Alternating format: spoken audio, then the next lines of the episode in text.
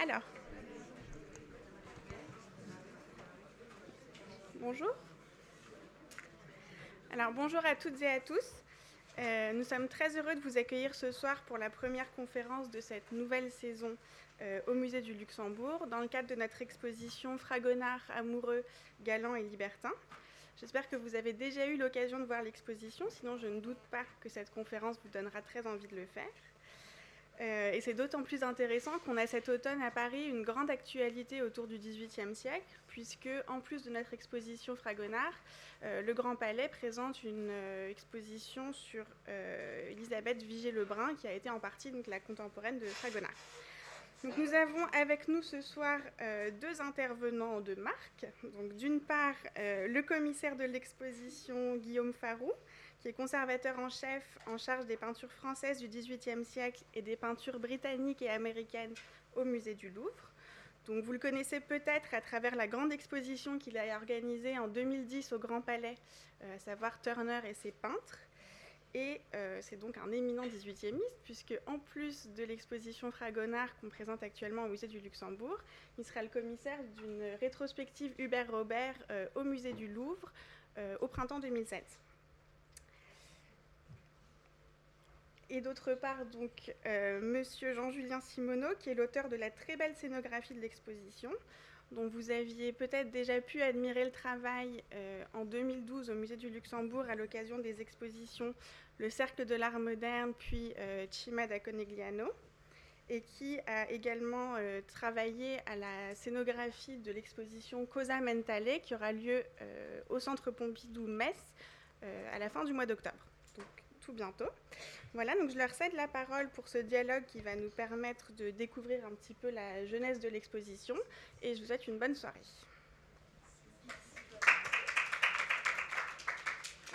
Voilà, merci beaucoup. Donc, vous avez compris, c'est nous les, deux coupables. Vous m'entendez là ou? Voilà. Ça marche pas trop. Cela dit, et là ça marche ou pas? Non, pas trop. Voilà. voilà. Je vais essayer de ne pas manger le micro non plus. Ça marche là ou pas? Super. Voilà, donc on est les deux coupables, mais on, voilà, on plaide coupable, mais euh, on a eu beaucoup de plaisir à, préparer cette exposition euh, pour vous. Donc on espère que euh, ce plaisir sera partagé. on va faire une présentation qui est une présentation qu'on souhaitait, comment dire, pas trop doctorale, enfin pas trop ex cathedra. L'idée c'est de la présenter comme un dialogue. Donc on va suivre un peu le, le parcours de l'exposition en expliquant ce que chacun on a, on a voulu faire avec nos, avec nos moyens euh, propres. Euh, on a un tout petit préambule, c'est qu'il ne vous a pas échappé que euh, les moyens techniques à notre disposition sont assez poétiques. et que les images qu'on va vous présenter sont un peu déformées par rapport à la réalité. Donc vous allez voir l'exposition format cinémascope, ce qui est une manière un peu habile, un peu malicieuse de vous inviter à revenir voir revenir voir euh, l'exposition euh, magnifiquement mise en forme par, Jean Julien et, et accueillie au musée du Luxembourg. J'en profite pour dire donc que le, musée du Luxembourg a tricoté toute cette programmation que vous allez pouvoir suivre ici même. Et puis il y a d'autres euh, il y a d'autres événements en lien avec la FIAC, tout ça. Enfin, je pense que tout ça est annoncé euh, très bien dans le, dans le programme. Et j'en profite aussi pour remercier moi ma, maison mère. Hein, je ne suis pas ingrat.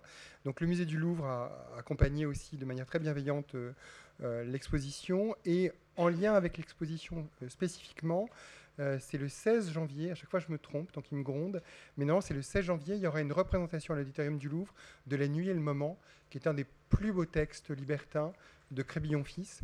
Et euh, c'est en partenariat avec la Comédie Française, donc on, attend aussi beaucoup de plaisir de cette, de cette euh, représentation. Alors en, guise d'introduction, donc moi j'avoue que j'ai mis ma, salle préférée dans la scénographie de, Jean Julien et euh, pour citer aussi les, partenaires qui nous manquent dans le, la préparation de, la présentation de cette exposition, moi j'ai des co-auteurs, c'est moi qui suis vraiment le chef d'orchestre et le concepteur de l'ensemble du projet. Après, j'ai eu quelques grands esprits historiens d'art qui, m'ont fait la gentillesse d'apporter leur concours en écrivant des beaux essais ou des belles notices dans le, catalogue. Euh, donc il y a deux grandes spécialistes fragonard qui euh, ont collaboré. Marianne Dupuy-Vachet, euh, qui avait été notamment responsable avec Pierre Rosenberg de l'exposition Fragonard au, au Grand Palais en 1987, puis qui a fait aussi une très belle exposition au musée Jacques Marandré en 2007. Et puis Marie Sheriff, qui est une des grandes spécialistes de Fragonard américaine, une des toutes premières qui a lancé vraiment une approche interprétative, et notamment de la thématique amoureuse et de la sexualité dans l'œuvre de Fragonard. Et donc elle nous a fait l'amitié d'écrire dans le catalogue. Et puis à ces deux grands, euh, ces deux grands esprits se sont joints Michel Delon, que vous écouterez la semaine prochaine, grand spécialiste de la littérature euh, euh, du XVIIIe siècle, notamment de la littérature érotique, qui a écrit dans, le catalogue, et ma collègue Juliette Tray, qui est en charge des, dessins au musée du Louvre et qui est une, spécialiste de la mode à l'époque de Fragonard et qui nous a fait un joli essai là-dessus pour l'exposition, pour je pense que Jean-Julien y reviendra, mais euh, euh, c'est Jean-Julien aussi qui a été vraiment le, responsable de la mise en forme de l'exposition. Euh, mais il y, a deux collaborateurs principaux qu'on peut nommer d'ores et déjà. Oui, effectivement, donc la scénographie, c'est toujours un travail d'équipe. effectivement, donc moi, je suis scénographe et je travaille en l'occurrence sur cette exposition avec un concepteur lumière qui est Philippe Collet, qui a une grande expérience des expositions, qui est de la mise en lumière des expositions, notamment l'exposition Vigier Lebrun, c'est lui qui a fait également l'éclairage et avec Amélie Lebleu, qui est euh, une graphiste, typographe, euh, qui a une activité à la fois euh, dans l'édition et également assez spécialisée dans tout ce qui est la mise en espace et les expositions. Voilà. Donc on a, voilà, donc on a, on a concouru avec toutes ces équipes pour produire, produire l'exposition. alors après, le propos général, le, propos de l'exposition, Fragonard amoureux, galant et libertin. Donc effectivement, le, le titre est... D'accord, je vais le faire ça tout de suite parce qu'après j'ai quand même un tout petit peu. Voilà. Excusez-nous, hein, on vous avait promis quelque chose qui n'était pas complètement euh, professoral, la preuve. Voilà, ça y est. Euh, Fragonard amoureux, galant et libertin. Donc, euh, il y a un titre accrocheur, délibérément accrocheur, effectivement. Enfin, euh, un titre qui est aussi ludique, c'est-à-dire, tiens, Fragonard amoureux, de qui, de quoi, pourquoi? Euh, au fond, on avait envie de créer cette accroche pour euh, susciter votre, votre intérêt, euh, votre désir. Fragonard amoureux aussi parce que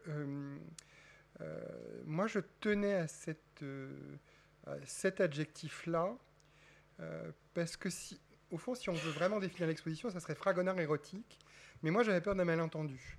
C'est-à-dire qu'effectivement, si vous avez déjà vu l'exposition, il ne vous a pas échappé que la, teneur charnelle, sensuelle, est très présente dans l'exposition, mais que ce n'est pas la seule, sa seule dimension, que au fond, l'amour, dans ses diverses modalités, euh, charnelles, euh, euh, mais aussi plus ludiques, plus stratégiques, plus platoniques, est pris en compte dans l'exposition. Et Fragonard érotique, érotique, il aurait fallu l'expliquer, expliquer surtout qu'on prenait érotique dans son sens plein, qui était le sens que l'adjectif avait au XVIIIe siècle, c'est-à-dire érotique, c'est ce qui concerne l'amour, tout ce qui concerne l'amour. Et donc encore une fois, euh, le sexuel, mais aussi le platonique. Enfin, il y a vraiment toute cette dimension-là. Euh, c'est un sens que l'adjectif a encore aujourd'hui. Néanmoins, c'est pas vraiment son sens premier. Aujourd'hui, quand on pense à érotique, on pense surtout à la charge d'excitation sexuelle, en fait. Euh, donc qui, à mon avis, était une, euh, comment dire, euh, c'était pas, c'était pas sans pertinence par rapport au propos. Simplement, c'était, ça aurait été réducteur de l'appréhender comme ça. Donc c'est pour ça que j'ai vraiment tenu à Fragonard amoureux, puisque c'est cette thématique amoureuse qui est vraiment le fil conducteur, la manière par laquelle nous avons souhaité aborder ce, ce, ce, peintre qui est un créateur majeur du XVIIIe siècle et les deux autres euh, adjectifs, galant et libertin, au fond, ce sont les, deux autres catégories euh, qui sont des catégories qui viennent du XVIIIe siècle, qui sont des catégories qui sont celles du XVIIIe siècle, que Fragonard connaissait, avec lesquelles il a, euh, travaillé, qui l'ont inspiré, avec lesquelles il a joué aussi, qui, sont en fait un peu le caribessila, qui sont un peu les deux pôles entre lesquels a navigué son inspiration. Donc l'exposition, elle a cette trame de l'inspiration amoureuse, et avec euh, l'œuvre de Fragonard en vecteur. Euh, au fond, euh, pour, dire le vrai, le, projet correspond un petit peu à une demande qui m'a été adressée de manière conjointe par l'ARMN et le musée du Louvre, qui souhaitaient faire une exposition sur Fragonard, autour de Fragonard. Alors ça tombe bien, c'est un immense artiste que j'adore. mais moi, je m'intéressais à cette question de la représentation amoureuse en peinture au XVIIIe siècle. Et il se trouve que bah, dans cette thématique de la représentation amoureuse en peinture, Fragonard est l'artiste majeur, enfin c'est vraiment des artistes centraux. Donc ça tombait, ça tombait vraiment très très bien. maintenant, il me semblait aussi que aborder Fragonard par ce biais-là, c'était c'était devenu nécessaire de, mon point de vue parce que, au fond, pour, pour ses, ses contemporains, Fragonard euh, il était évident que Fragonard était un grand artiste qui avait représenté l'amour. Il y a même un de ses premiers biographes qui dit euh, Il s'adonna au genre érotique, dans lequel il réussit parfaitement. Donc, genre érotique, encore une fois, dans le sens plein, le genre amoureux, si vous voulez. Donc, dès du vivant même de Fragonard, on l'identifie comme un grand artiste qui s'est beaucoup illustré dans cette veine. Simplement, euh, cette veine-là, elle a été reconnue par ses contemporains, mais c'est loin d'être la seule. Alors c'est ce que rappelle Marianne Dupuy-Vachet justement dans le catalogue. Elle explique que euh, surtout, il ne faut pas que ce soit l'arbre qui cache la forêt. Fragonard a abordé de très nombreuses autres thématiques avec beaucoup de talent, euh, ce qu'on appelle le paysage, le portrait, ce qu'on appelle aussi les scènes de genre, les scènes de la vie quotidienne, la grande peinture, la peinture d'histoire, la peinture intellectuelle, si vous voulez, de l'époque, la peinture religieuse aussi, ça a été un très grand peintre religieux, Fragonard. Donc tous ces aspects sont présents, hein, il, faut, il faut garder ça euh, en mémoire. Et le, pan amoureux de Fragonard, quelque part, ce n'est que 20% de son œuvre. 20%, c'est quand même un cinquième, donc c'est quand même déjà important. Donc en soi, ça nécessitait, euh, ça, légitimait de se concentrer là-dessus. Euh, et il me semblait que c'était nécessaire de le faire maintenant, puisque au fond, tous mes grands prédécesseurs, c'est-à-dire tous les, grands historiens d'art, euh, qui sont donc, je viens de citer Marie Chérif, euh, Marianne Dupuy-Vachet, et avant elle, les deux grands spécialistes de Fragonard que sont Pierre Ozimbert, qui est un immense spécialiste de Fragonard, qui était le commissaire de l'exposition Grand Palais en 1987, et Jean-Pierre Cusin, qui est aussi un grand spécialiste de, de Fragonard. Tous ces spécialistes euh, avaient eu à cœur, depuis les années 80, justement de rappeler que Fragonard était un immense artiste et un artiste sérieux, qu'il avait embrassé tous les genres. Euh, et euh, pour une part, je pense qu'ils avaient besoin de un peu de, de, dissiper le malentendu qui avait été entretenu du vivant même de Fragonard, qui certains, certains commentateurs malveillants du vivant même de Fragonard s'étaient au fond ingéniés à faire de Fragonard qu'un artiste érotique. L'avait, l'avait cantonné à ce genre-là. Et au fond, quand Fragonard euh, est redécouvert, au cours du XIXe siècle, il a, une, petite période d'oubli euh, après sa mort, donc au cours du XIXe siècle, essentiellement avec les frères Goncourt, donc c'est eux que je cite ici, euh, dans les années 1860, donc dans un contexte qui est très particulier, dans le Paris du Second Empire, qui est un Paris éminemment jouisseur, disons pour le dire vite, qui est euh, là aussi, c'est une formule un peu rapide, mais enfin qui est évocatrice. Si vous voulez, c'est le Paris d'Offenbach, c'est le Paris de la Belle Hélène. Donc au fond, les Goncourt, eux, vont redécouvrir un Fragonard, dont ils vont faire d'abord un artiste jouisseur, euh, un artiste amoureux, érotique, presque même dans le sens euh, un peu limité qu'il a aujourd'hui, hein, qui était une manière de repêcher l'artiste, qui était un faux sens, mais une manière habile de, de, de, le, de le remettre en avant. Euh, ce sont ces fameuses phrases. Alors, moi, j'ai beaucoup de tendresse pour les Goncourt. Je trouve que ça a été des très grands historiens d'art. Et en plus, ce sont d'immenses littérateurs, d'immenses écrivains. Donc, je ne résiste pas à, faire ces quelques citations des, des, euh, Goncourt. Hein. Il dit c'est la moroso. Hein. Il, y a, tout ce côté presque lyrique. Ils en font presque un personnage d'opéra. Et puis, il s'amuse aussi à dire que Fragonard, sa ressemblance, elle est dans son œuvre. Et c'est eux qui, les premiers, donc, euh, comparent Fragonard ce personnage d'une gravure, hein, où c'est un, jeune homme qui a été euh, surpris au mauvais moment alors qu'il est en train de lutiner une jeune femme par les parents, donc il s'est caché dans l'armoire, et voilà, c'est le moment où il est surpris. Et c'est les Goncourt qui ont dit, au fond, Fragonard, il ressemblait un petit peu à ça. Alors, c'est pas tout à fait vrai. Fragonard, le voilà, ici, donc on l'a euh, à votre gauche, voilà. Il vous sourit. Euh, et euh, là aussi, enfin, on voulait euh, assez vite quand même dissiper un mystère et euh, détruire le mythe qui avait été forgé par les Goncourt et par les, grands historiens d'art du XIXe siècle, faisant de Fragonard justement quelqu'un qui avait passé autant de temps à admirer les chefs-d'œuvre qu'à fréquenter les dames des petites vertus. c'est un mythe. imaginant, remarquant que Fragonard a eu dans sa clientèle des grands aristocrates libertins, des grands financiers libertins, même des, euh, ce qu'on appelait à l'époque euh, ce qu'on pourrait appeler des demi-mondaines, c'est-à-dire des courtisanes, des, prostituées de très haut vol. Hein. Il a eu notamment la, Guimard, qui est une très grande danseuse. Donc ils ont un peu confondu la clientèle de Fragonard avec, avec sa vie, et ils ont un peu confondu l'œuvre de Fragonard avec sa vie. Mais maintenant, tout cela, on, est à peu près sûr que c'est faux. C'est-à-dire que au fond, on ne sait rien de la vie amoureuse de Fragonard. Euh, ce qu'on sait des témoignages des contemporains, à partir du moment où il devient un artiste très en vue, donc à partir de après 35 ans, 35 ans, 40 ans, c'est qu'a priori c'est quelqu'un très rangé, très concentré sur sa vie de famille. Euh, la seule histoire d'amour qu'on lui connaisse, c'est avec sa femme, donc euh, Madame Marianne Fragonard, qui, préside, qui est tout en haut. moi j'aime beaucoup ce, dessin, qui est un portrait de Marianne Fragonard par son mari. Certains commentateurs malveillants disaient qu'elle n'était pas jolie, qu'elle était un peu acariâtre, etc. Moi, il me semble que dans ce, dans ce dessin, il y, a, y, a, beaucoup de la connivence euh, qui existe entre eux. Elle est artiste, hein, c'est une miniaturiste, donc il y, a, sans aucun doute une complicité qui est une complicité euh, forte et aussi artistique entre eux. Et l'autre femme, qui est une femme importante dans la vie de Fragonard, mais là encore, on a brodé, on a inventé des histoires d'amour. C'est la belle-sœur de Fragonard, donc la jeune et belle-sœur euh, de Madame Fragonard, qui est Marguerite Gérard. Euh, il se trouve qu'en plus, donc on est sûr que Marguerite Gérard, elle a été l'élève de Fragonard, qu'elle a même été sa, collaboratrice, c'est-à-dire que vers la fin de la carrière de Fragonard, ils ont même euh, produit ensemble des œuvres, et que Fragonard, quelque part, a lancé sa carrière, qu'après, grâce à lui, elle a, développé une carrière très brillante.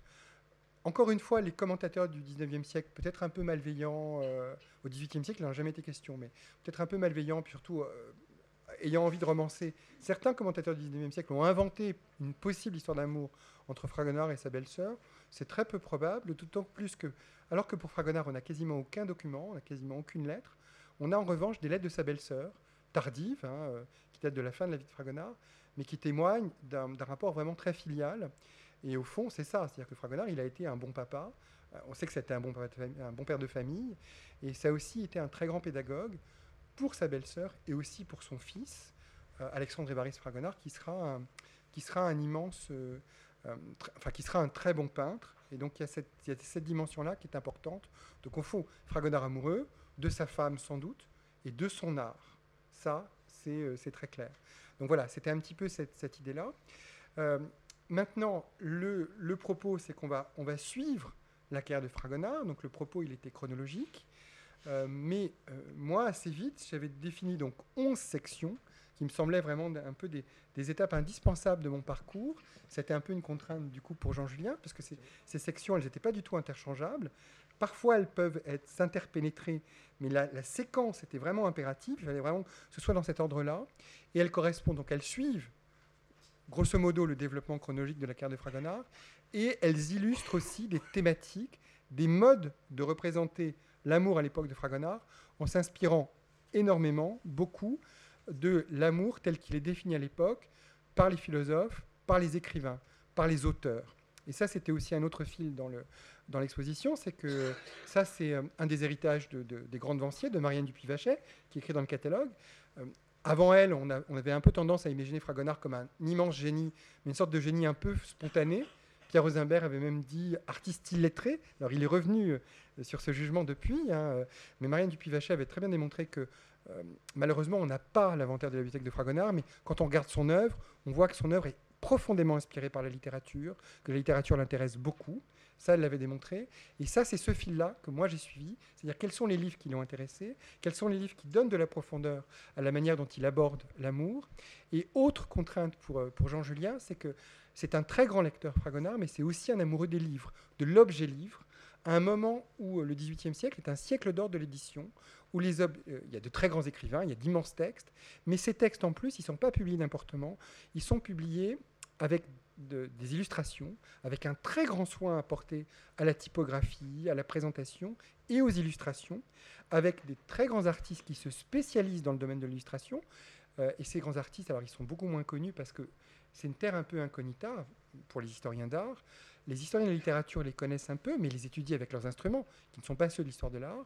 Euh, et moi, c'est ce que je voulais euh, lancer, c'est-à-dire montrer que ces, illustrateurs, ils ont produit des très beaux objets que Fragonard connaissait et qui ont, été une source d'inspiration très importante pour, euh, pour Fragonard. Donc, il fallait montrer des livres euh, pas comme des documents, mais vraiment comme des objets d'art en soi, et comme des sources d'inspiration très pertinentes pour Fragonard, qui s'inspirent donc de Charles Eson, notamment, de, de Gravelot, de Moreau le Jeune, donc ces immenses illustrateurs qui ont créé certains des chefs-d'œuvre de l'histoire de l'édition. Donc voilà un petit peu la contrainte et la thématique générale de l'exposition. Donc je vais prendre le relais effectivement pour vous parler de la scénographie. Donc je vais partir de cette image-là donc qui est le plan de l'exposition, mais qui n'est pas le plan exactement de l'exposition que vous avez vu ou que vous allez voir, qui est le plan d'exposition tel que je l'ai présenté pour la première fois à Guillaume Farou lors d'un concours, puisqu'effectivement, en tant que scénographe, on intervient sur les projets en participant à des concours. Donc on est mis en concurrence à plusieurs scénographes. effectivement, on assiste à une présentation comme vient de le faire Guillaume. Euh, donc on a le même niveau d'information que vous, finalement, c'est ça qui est assez intéressant là. Et à partir de ce niveau d'information-là et d'une liste d'œuvres, effectivement, qui est en cours de construction, mais donc nous on intervient bien plus tard, effectivement, que Guillaume sur les, sur les projets ou commissaire d'exposition. Euh, donc on construit à partir de ce propos, à partir d'une liste d'œuvres, à partir d'un nombre de sections, comme vous l'avez dit, donc 11 sections, ce qui est effectivement euh, assez important dans une exposition. Dans un espace comme celui-ci, 11 sections, c'est vraiment un, challenge. Euh, donc voilà, je trouvais ça important de vous montrer voilà, le plan et ça permet de voir aussi comment le projet se construit et comment on l'a construit ensemble. Mais ce plan-là, donc c'est effectivement le plan. Euh, vous voyez comment se construit le plan avec une, série d'œuvres autour qui sont les œuvres importantes qui permettent de justement de dialoguer tout de suite lors de la présentation du projet et de faire comprendre ce que nous, on a retenu aussi d'important dans le projet, ce qui permet, puisqu'effectivement, dans un projet de scénographie, l'idée, c'est vraiment d'arriver à mettre en espace, euh, de mettre en scène le propos, les œuvres, et de servir au mieux le propos euh, à travers la mise en espace, à travers la mise en, euh, la mise en lumière, à travers le choix des couleurs. Donc aujourd'hui, comme vous le voyez, donc on est parti effectivement de ce, discours. Ce qui nous a vraiment frappé, nous, dans ce discours, c'est euh, tout, ce travail dans la peinture de Fragonard sur la sensualité, sur le, mouvement, sur euh, toutes ces, touches dans la peinture. on est parti de cette idée pour, euh, pour le parti pris général et l'idée d'avoir un espace qui soit fluide, qui soit lui-même sensuel. Et l'idée avec cette idée que quand vous parcourez l'espace, puisque maintenant c'est le cas, euh, presque l'espace véhicule cette sensualité et donc et permettent euh, en même temps de, partitionner l'espace euh, vraiment conformément au nombre de sections, aux propos. Donc l'idée, vous voyez, comme vous voyez ici, c'est comme une colonne vertébrale. Le plan vu comme ça de manière assez abstraite, c'est une sorte de colonne vertébrale qui renvoie l'image du corps comme d'un corps alangui à l'intérieur de l'espace les pans, comme on devine sur les, images ici, sont des, pans euh, rectilignes, mais en fait tous les angles sont arrondis. Donc, euh, vous avez pu le voir dans l'exposition, presque l'espace s'efface à un moment, il y a une sorte de fluidité naturelle. ça permet aussi de créer, comme on, l'avait vu ensemble, un certain nombre de surprises, euh, d'espaces qui s'apparentent à des boudoirs, d'espaces plus ouverts, plus fermés, voilà, des, des, fois des perspectives. Donc, et tout ce travail donc, qu'on voit déjà dans ce plan, après a été affiné tout au long de, des, études, c'est ce qu'on dit en termes de scénographie, pour arriver au projet que vous avez vu aujourd'hui. Donc je vais vous montrer quelques images qui sont les images du concours. Vous voyez, ça c'est une perspective euh, aussi, euh, une axonométrie d'ensemble qui, correspond au plan que vous avez vu juste avant. Et on voit comment euh, l'espace se construit. Donc on voit aussi, d'ailleurs, ici je peux essayer de montrer avec la souris, comment Guillaume insistait sur l'importance des manuscrits et des ouvrages dans cette exposition et sur l'idée que les ouvrages euh, avaient le même statut finalement que les peintures. On était au statut d'œuvre et, comment l'importance que pouvaient avoir notamment les, ouvrages qui sont ici. On y reviendra après, mais qui sont les illustrations de La Fontaine, des contes de La Fontaine, qui sont centrales dans l'œuvre de Fragonard et comment aussi on les a mis au centre de l'exposition et comment pratiquement ce mouvement, le mouvement de l'an, le mouvement qui construit toute la scénographie part de là. Donc c'est quelque chose qui se déploie. Et donc ça devient, voilà, on a essayé, c'est comment traduire dans l'espace finalement un propos. C'est vraiment ça la scénographie. Et alors après, euh, chaque scénographe a sa propre interprétation du propos. ouais, type de perspectives euh, qu'on avait proposées, qui sont euh, au final euh, assez proches de la réalité. puisque là, on est dans l'espace d'entrée, la première salle à droite, la seconde salle à gauche. Alors forcément, les choses sont évoluent, mais l'esprit est vraiment le même. On voit aussi comment, vous voyez à droite, les grandes images qui reprend, qui est la même image d'ailleurs que Guillaume a présenté, qui est sur, sur qui, parle de la, gravure qui, qui se prénomme l'armoire. Tout cela est pensé parce qu'au fond, c'est lui qui vous accueille. Et on sait que c'est pas un portrait de Fragonard, mais on l'a vu un moment comme un portrait de Fragonard. Donc euh, c'était très, très intéressant. Et en jouant aussi sur la proportion de la porte, qui reprenait justement la proportion de l'architecture de la salle. Donc c'est voilà, c'est un, échange comme ça qui se fait, et euh, c'est pas gratuit. Et en même temps, on passe pour ceux qui connaissent euh, le Luxembourg euh, habituellement, on a deux salles. Donc là, on est vraiment dans le passage d'une salle à l'autre. Et l'idée aussi avec cette scénographie et cette forme comme ça qui ondule, et qui, c'est presque de, perdre ses repères par rapport à ce qu'on peut voir habituellement en termes de scénographie. Et c'est de, voilà, de découvrir l'espace autrement. Donc ici, on exploite vraiment l'architecture du lieu. et on joue avec les œuvres, avec la proportion, les gravures, ce qui nous a plu dans le, dans le projet que proposait Jean-Julien, c'était sa grande fluidité. Et il me semble que c'est vraiment ce qu'on ce qu'on trouve maintenant dans, le, dans, dans la scénographie, maintenant qu'elle est, qu'elle est accomplie. Euh, c'est très fluide, c'est-à-dire que, alors que moi j'avais quand même fourni une structure qui était quand même très très contraignante, mmh. très morcelée, on, on, avait vraiment cette impression de, de, fluidité et à des moments de caresse, que la sensualité n'était pas non plus euh, sans, sans pertinence.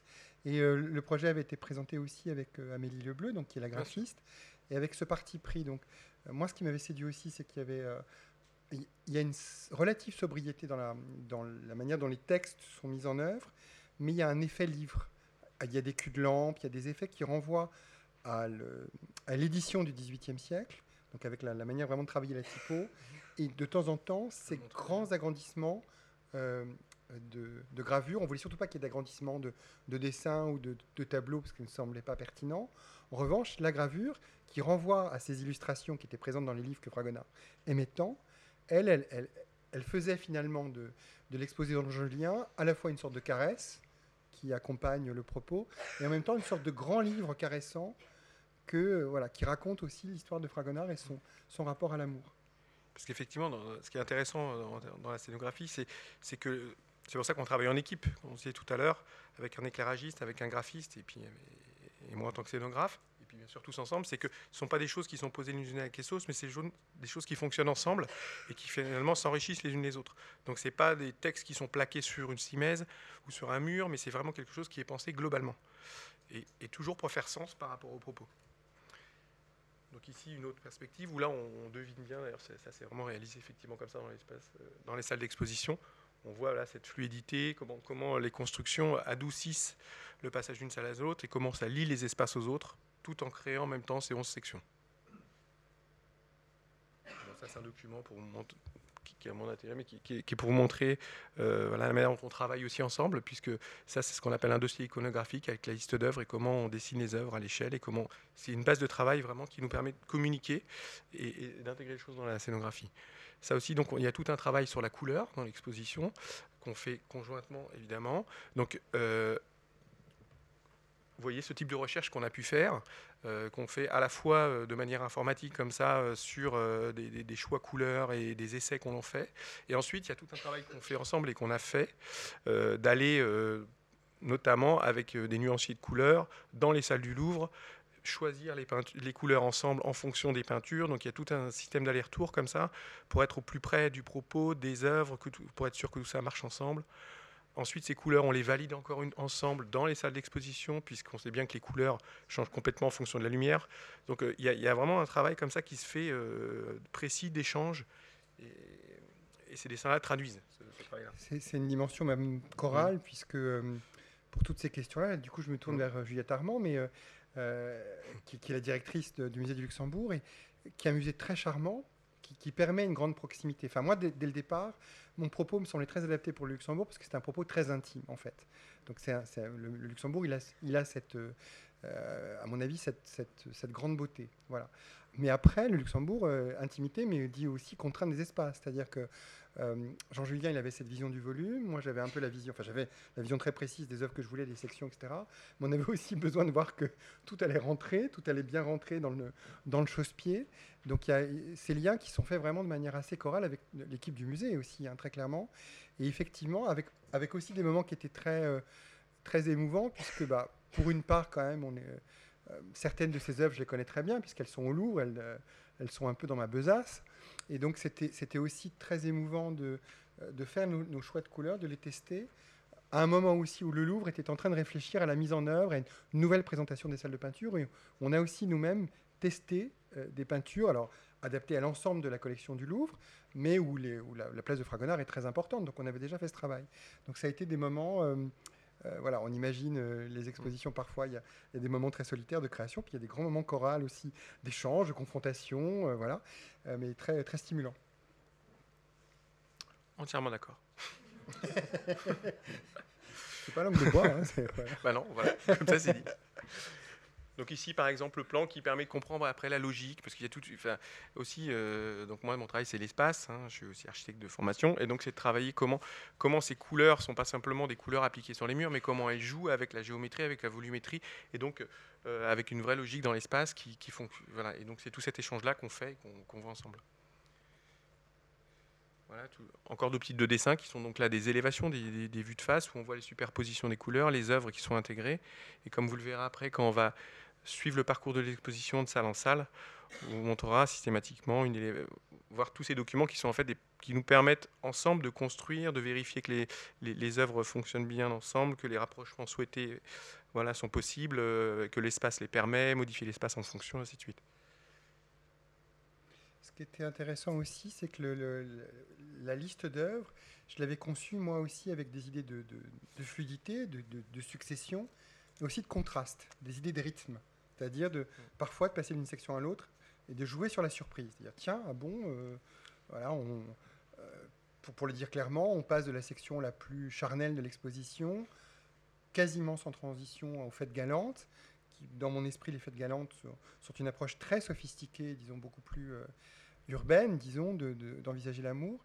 Donc il y, a des contrastes qui, sont, qui, étaient souhaités, enfin, qui étaient déjà induits dans la sélection des œuvres, dans, dans le propos de l'exposition et euh, que, euh, que Jean Julien a joué, enfin, a su mettre en œuvre aussi, a joué de contraste, des effets de surprise euh, qu'il a, qu'il a su mettre en œuvre. il y a vraiment tout, tout ce travail qui, était, qui s'est fait de manière, de manière conjointe. Oui, effectivement, on, va le voir au fur et à mesure quand on va suivre le parcours, mais il y a des mises en perspective, il y a, il y a effectivement des espaces plus, plus, plus intimes qui, qui, qui empêchent de découvrir la section suivante, euh, d'autres où c'est exactement le contraire. Et cette forme et ce parti pris justement de fluidité et de corps comme ça qui se déploie permettait justement, euh, tout en gardant, c'est pour ça que je vous ai montré aussi ce plan d'origine, parce que le plan final n'est pas tout à fait le même, mais on voit comment c'est dans le travail entre les ensemble qu'on a réussi à créer ces effets de surprise tout en gardant le parti pris qui était suffisamment fort au départ pour permettre euh, de vraiment répondre exactement à, à ce qu'on s'était faire. Ici, donc, euh, ce que vous voyez là, c'est une planche justement qui présente la typographie euh, présentée au stade du concours, des choix, des propositions. Euh, donc, donc, c'est effectivement une planche qui avait été réalisée par Amélie Lebleu, la graphiste avec qui j'ai travaillé sur cette exposition. donc voilà, qui était aussi, qui faisait aussi partie du, du concours où, les choses sont. Il y a une vision globale dès l'origine du projet. Alors, première section qui a un préambule pour l'exposition. et il y a une pointe de provocation aussi de ma part de commencer par ça. Euh, point de provocation, puis aussi c'est une évidence, c'est-à-dire le berger galant. Euh, c'est une évidence parce que pour moi la galanterie, je vais y revenir, c'est au fond c'est un fondamental, voilà, au XVIIIe siècle. Euh, et c'est une provocation puisque j'imagine que ce qu'on comprend le moins aujourd'hui du XVIIIe siècle, c'est ça, c'est-à-dire c'est ces représentations archi artificielles, archi sophistiquées avec euh, des bergers bien peignés, en habit de soie, euh, des moutons qui sont tous euh, très très bien peignés, shampouinés, avec des rubans, tout ça. Enfin, vraiment, je lâche le mot, enfin, ce qui peut nous sembler archi kitsch, voilà. alors, comme moi, j'ai un goût très vicié, c'est-à-dire que moi, j'adore le XVIIIe siècle, ça fait longtemps que j'y suis, je suis un amoureux du XVIIIe siècle, tout ça ne me pose plus de problème, je comprends. Enfin, je comprends, je, vois ce que ça veut dire, voilà. Mais je, suis quand même un homme de mon temps aussi, donc il m'a fallu, il, m'a fallu y arriver. Je ne suis pas né en appréciant ça tout de suite. Et ça, m'intéressait. Donc, de, faut finalement d'emblée de, faire ce contraste, cette surprise, en disant Oh, tiens, quand même, euh, voilà, oh là là, au secours. Euh, mais euh, avec aussi l'idée, j'y crois, enfin, je trouve qu'il y, a aussi une qualité dans cette peinture-là, une qualité esthétique, c'est-à-dire qu'il me semble qu'on peut vraiment, même au XXIe siècle, et pas uniquement les gens qui adorent Jeff Koons ou une partie pris de, parfois un jeu aussi sur le kitsch qui est très pertinent pour notre époque, mais euh, il me semble que c'est quelque chose dont on, peut vraiment apprécier la qualité, mais euh, il, faut être, dedans, il faut, le comprendre, il faut l'expliquer.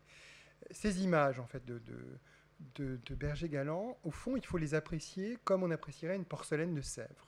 C'est la même esthétique, c'est-à-dire une porcelaine de Sèvres, c'est complètement artificiel, c'est laqué, c'est verni, ça, ça a un vernis euh, dans lequel, finalement, presque les émotions sont, sont cachées. Il y a vraiment cette idée-là. Euh, il, y a, ce plaisir de l'artifice qu'il faut retrouver. Bon, alors ça, c'est pour, l'esthétique. Maintenant, qu'est-ce que ça dit? La galanterie, euh, c'est, au fond, c'est un critère d'identité nationale fort au XVIIIe siècle. C'est même le critère au XVIIIe siècle en France. En France, au XVIIIe siècle, français égale galant. On a même encore l'impression que c'est encore un peu vrai euh, pour le XXIe siècle. Hein. Bon, ça vient du XVIIIe. Euh, c'est très vrai, puisque euh, à l'époque, à l'époque de Boucher, qui est le maître de Fragonard, à l'opéra, en littérature, à l'opéra, vous avez les Indes galantes, vous avez l'Europe galante, où à chaque fois, les galants, ce sont des Français qui sont généralement des bergers. Et à l'époque même où Fragonard peint le Verrou, en 1778, il y a un opéra comique qui a beaucoup, beaucoup de succès, qui est créé, qui va être l'opéra préféré de Marie-Antoinette, euh, qui s'appelle L'amant jaloux. Et il y a un air de bravoure, l'air du ténor, qui est Je suis français, je suis galant. Hein. Français égale galant. Alors simplement, qu'est-ce que ça veut dire, galant? Euh, Ça a été mis en place un siècle plus tôt, au XVIIe siècle, un moment où euh, la réalité des Français, ce n'était pas vraiment de peigner les moutons, c'était plutôt, la, France sortait d'une guerre civile, une guerre civile terrible, une guerre de religion, tout le monde s'était entretué pour des questions de, foi. Hein. Euh, au XVIIe, on a à nouveau une guerre civile terrible qui est la Fronde. Donc les gens, se, les gens, les gens s'entretuent. on est vraiment dans une, dans, une, dans une période extrêmement martiale, très très dure.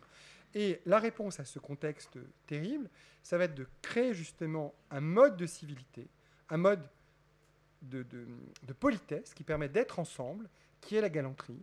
La galanterie, c'est euh, je, respecte mon interlocuteur, je le prends en compte et je l'assassine pas tout de suite. Euh, enfin, je l'assassine pas, hein, parce que voilà. Euh, et la galanterie, c'est ça, c'est vraiment créer un espace de sursophistication, un espace de culture dans un environnement qui est un environnement extrêmement martial, qui est un environnement extrêmement guerrier, euh, extrêmement meurtrier pour dire les choses.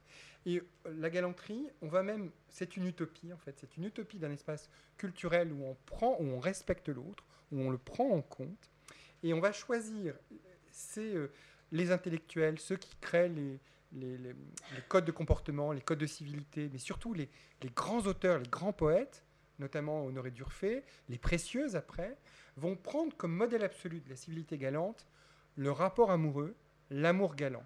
Vraiment, le modèle du bon comportement galant, c'est le, le comportement de l'amour galant. C'est un comportement où les femmes sont des modératrices, où des femmes sont dans des situations de prééminence, donc ce qui est complètement en contradiction avec la situation réelle des femmes dans la société française, qui est une, situation où elles sont, elles sont jamais émancipées euh, des hommes, où elles sont très rarement émancipées des hommes, elles sont généralement en situation de suggestion des hommes, mais dans l'univers galant, dans l'espace idéal euh, de, l'utopie galante, les femmes sont prominentes parce qu'elles sont un vecteur de civilisation. Et le rapport à la femme, qui est le rapport, disons, le plus, euh, le plus parfait, qui est un rapport d'amour, d'amour galant, c'est un rapport de respect, euh, respect absolu pour la femme, avec euh, euh, du coup un mode d'attachement qui est un mode d'attachement exclusif, fidèle, complètement sincère, pas nécessairement chaste. Hein. L'amour galant, il se consomme, d'ailleurs, souvent il se consomme hors mariage, donc du coup on doit être absolument discret. Hein. Là, de ce point de vue-là, c'est une notion absolue. Et ce sont donc tous ces critères qui sont pertinents, donc respect, fidélité et exclusivité dans le rapport, dans le rapport amoureux.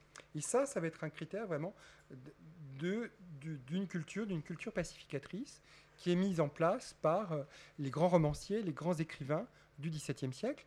Et celui qui met ça en forme de manière euh, admirable, qui va être le modèle absolu, c'est Honoré d'Urfé dans l'Astrée, euh, qui est une histoire de berger. Donc, euh, pourquoi des bergers? Parce que, au fond, ce sont des personnages qui ne sont pas des nobles, des nobles chevaliers qui s'entretuent. Sont des bergers pacifiques qui n'existent pas, mais qui pratiquent un amour qui est un amour exclusif, fidèle, etc. Un amour utopique, certes, mais qui est un amour qui doit être une valeur modèle et qui est mis en place donc par Honoré d'Urfé au début du XVIIe siècle, qui va être véhiculé par les précieuses, par la princesse de Clèves de Madame de Lafayette euh, à la fin du XVIIe siècle, et encore au XVIIIe siècle. C'est un modèle qui reste pertinent pour les grands auteurs. Marivaux, en permanence, dans ses pièces de théâtre, dans ses romans, dans ses journaux, jusque dans les années 1740, 1750, euh, parle de ce modèle galant. Donc il faut vraiment euh, comprendre, en fait, il y a, de l'artifice chez le dans, le, dans le galant, mais l'artifice, il est nécessaire l'artifice, c'est l'art. C'est pas pas la nature guerrière, c'est pas la tuerie guerrière. Il y a vraiment il y a vraiment ça qui est important. Et euh, c'est euh, ce que comprend très bien le maître de Fragonard, François Boucher, qui invente cet art, donc à partir des années 1730, une iconographie pour cet univers galant, donc en s'inspirant justement des bergers d'Honoré d'Urfé et en s'inspirant, euh, premier exemple, de l'importance des livres et des livres illustrés à l'époque. Donc Boucher invente ces bergers, euh, ces bergers sophistiqués, ces bergers d'opéra, si vous voulez, hein, qui n'existent pas, mais qui sont un modèle, et il les invente en s'inspirant de euh, d'Urfé et de la littérature galante du siècle précédent. Alors Boucher, il invente ça, et Boucher, ça va être le maître de Fragonard. Donc quelque part, Fragonard, donc, qui, va être l'élève le plus doué de Boucher, il, découvre la thématique amoureuse euh, avec comme substrat cette thématique galante. Tout le monde sait que c'est une utopie, mais c'est une utopie qui sert de modèle, qui sert vraiment de, euh, de pierre de touche, si vous voulez, à votre comportement, euh, à votre comportement amoureux. D'où la présence de ces bergers, qui sont des bergers sursophistiqués, avec toujours des bergères en situation de prééminence, avec des bergers déférents qui leur font des cadeaux, hein, qui sont respectueux à leur égard. Donc c'est, j'ai rajouté aussi quelques œuvres qu'on n'a pas qu'on n'a pas dans l'exposition, parce qu'on a eu des magnifiques prêts, mais on n'a pas eu que des magnifiques prêts, mais quelques, petits regrets. Enfin, dans l'ensemble, je suis un commissaire très heureux. Hein. J'ai vraiment eu quasiment toutes les œuvres que je voulais. Euh, et puis, quand même, en bout de cette section, ce tableau de Fragonard qui est le plus galant de Fragonard et en même temps qui montre en quoi Fragonard euh, dépasse un peu le modèle de son maître puisque Fragonard, euh, il, a très bien compris tous ces codes, ce côté euh, euh, costume d'opéra, costume soyeux, ce côté super sophistiqué qui regarde beaucoup du côté de l'univers de la porcelaine, de la laque, etc. Mais en même temps, il est une génération plus tard. il comprend, il y, a, il y a beaucoup d'understatement, il y a beaucoup d'humour chez Boucher, comme il y en a chez Marivaux.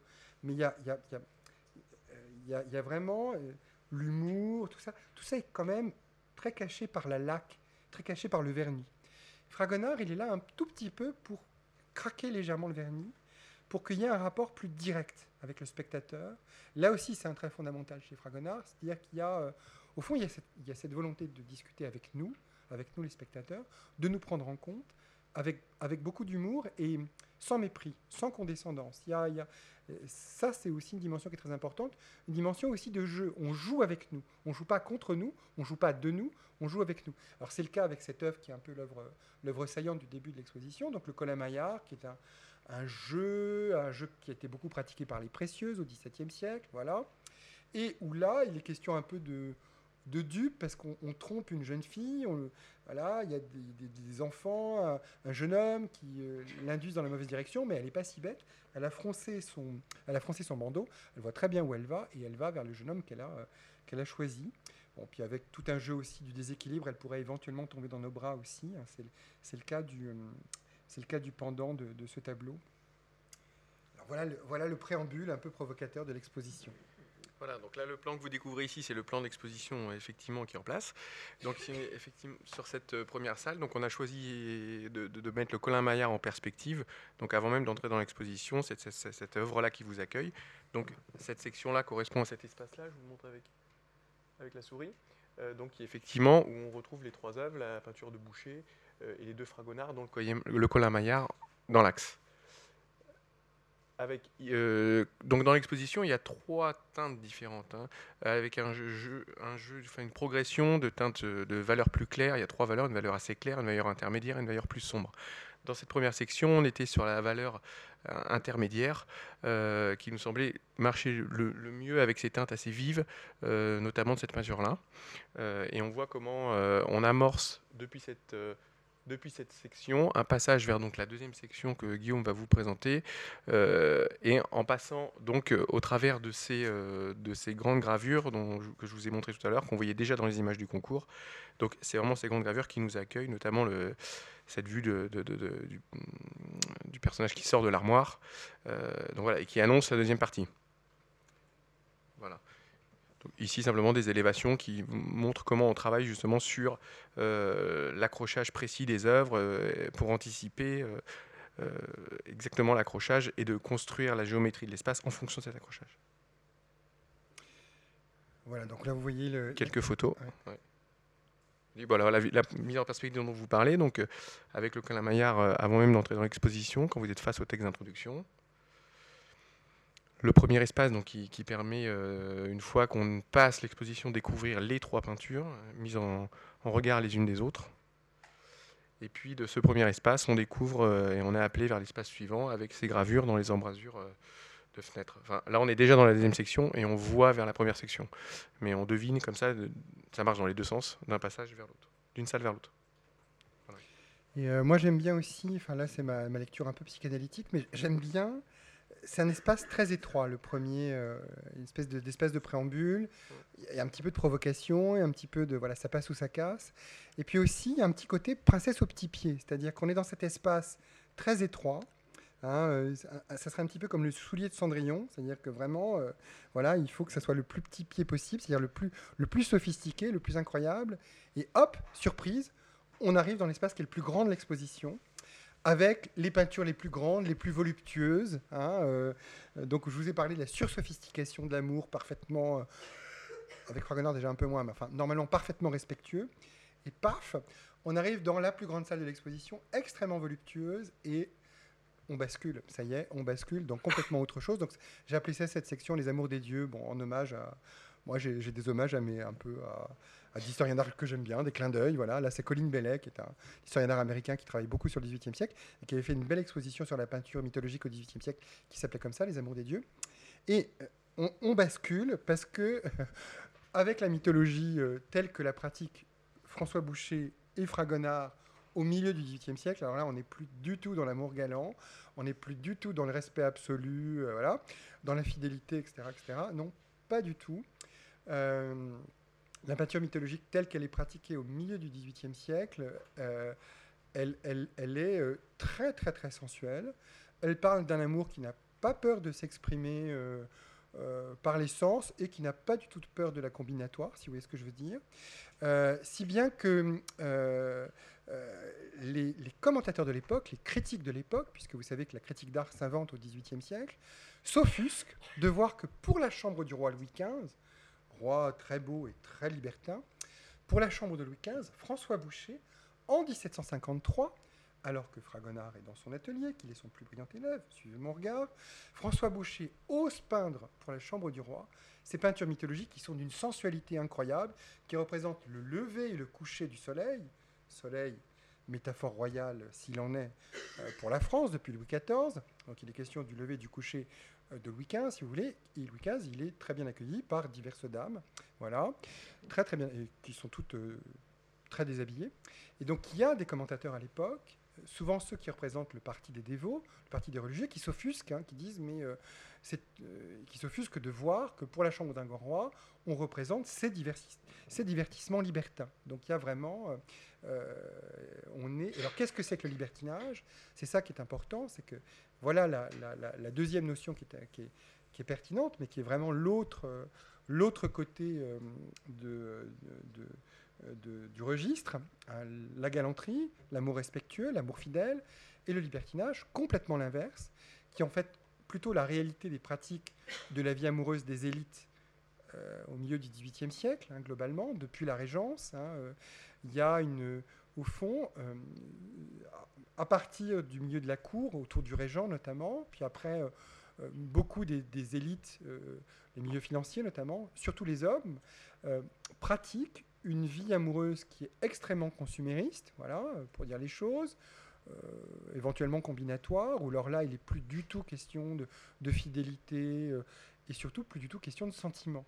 Hein, alors que le sentiment, l'engagement sentimental, l'engagement affectif, il est prépondérant dans l'amour galant. Dans le libertinage, qui est le terme qui est utilisé à l'époque, il est plus du tout pertinent, plus du tout. Euh, et ça, c'est très bien mis en œuvre. Euh, de fait, c'est pratiqué. Et il y a les grands romanciers de l'époque qui l'expliquent Marivaux l'explique dans certaines de ses pièces, Le Petit Maître corrigé notamment, qui est une pièce très intéressante de 1735. Et puis plus encore, il y a un très grand texte, très beau roman de Crébillon, au fond celui qui euh, met en exergue euh, tout ce libertinage tel qu'il est, euh, tel qu'il se pratique et au fond qu'il théorise. C'est Crébillon dans un magnifique roman de 1735 qui s'appelle Les égarements du cœur et de l'esprit. Et le libertinage, au fond, c'est garder le vernis de la galanterie, donc affecter un respect, une sincérité de façade, mais en dessous, surtout pas de sentiment, surtout pas de fidélité. Et là, il y a là-dedans, dans, les égarements du cœur et de l'esprit, il y a un personnage qui est Versac, qui est vraiment le libertin, le petit maître, qui explique que l'amour, c'est pour les romans, c'est pour les précieuses, hein, c'est pour les galants.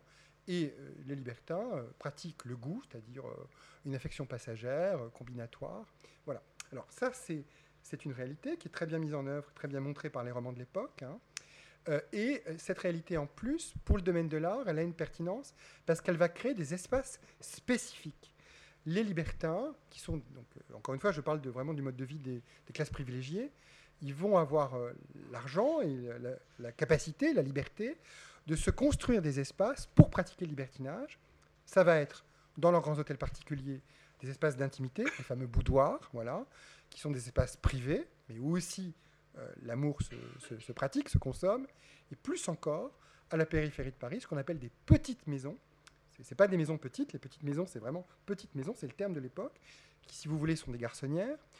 Euh, où, voilà, on, pratique euh, l'amour, voilà, c'est à la fois pour les grands aristocrates, les grands financiers, mais aussi pour certaines des grandes euh, demi-mondaines de l'époque, qui auront aussi leur propre petite maison, la, la, Guimard par exemple, qui sera une cliente importante euh, du Fragonard. Et dans ces petites maisons, il y a des décors spécifiques dans lesquels la peinture a un rôle très important et qui a même un rôle érotique dans le sens, restreint qu'on entend aujourd'hui, c'est-à-dire une, une peinture qui est très incitative. Il y a les textes de l'époque qui l'expliquent, un, petit texte de Jean, de Jean-François Bastide qui date de 1753, donc au moment où Boucher peint ses tableaux, qui s'appelle La Petite Maison, et on explique qu'un libertin, il emmène dans sa petite maison une jeune femme pour la séduire.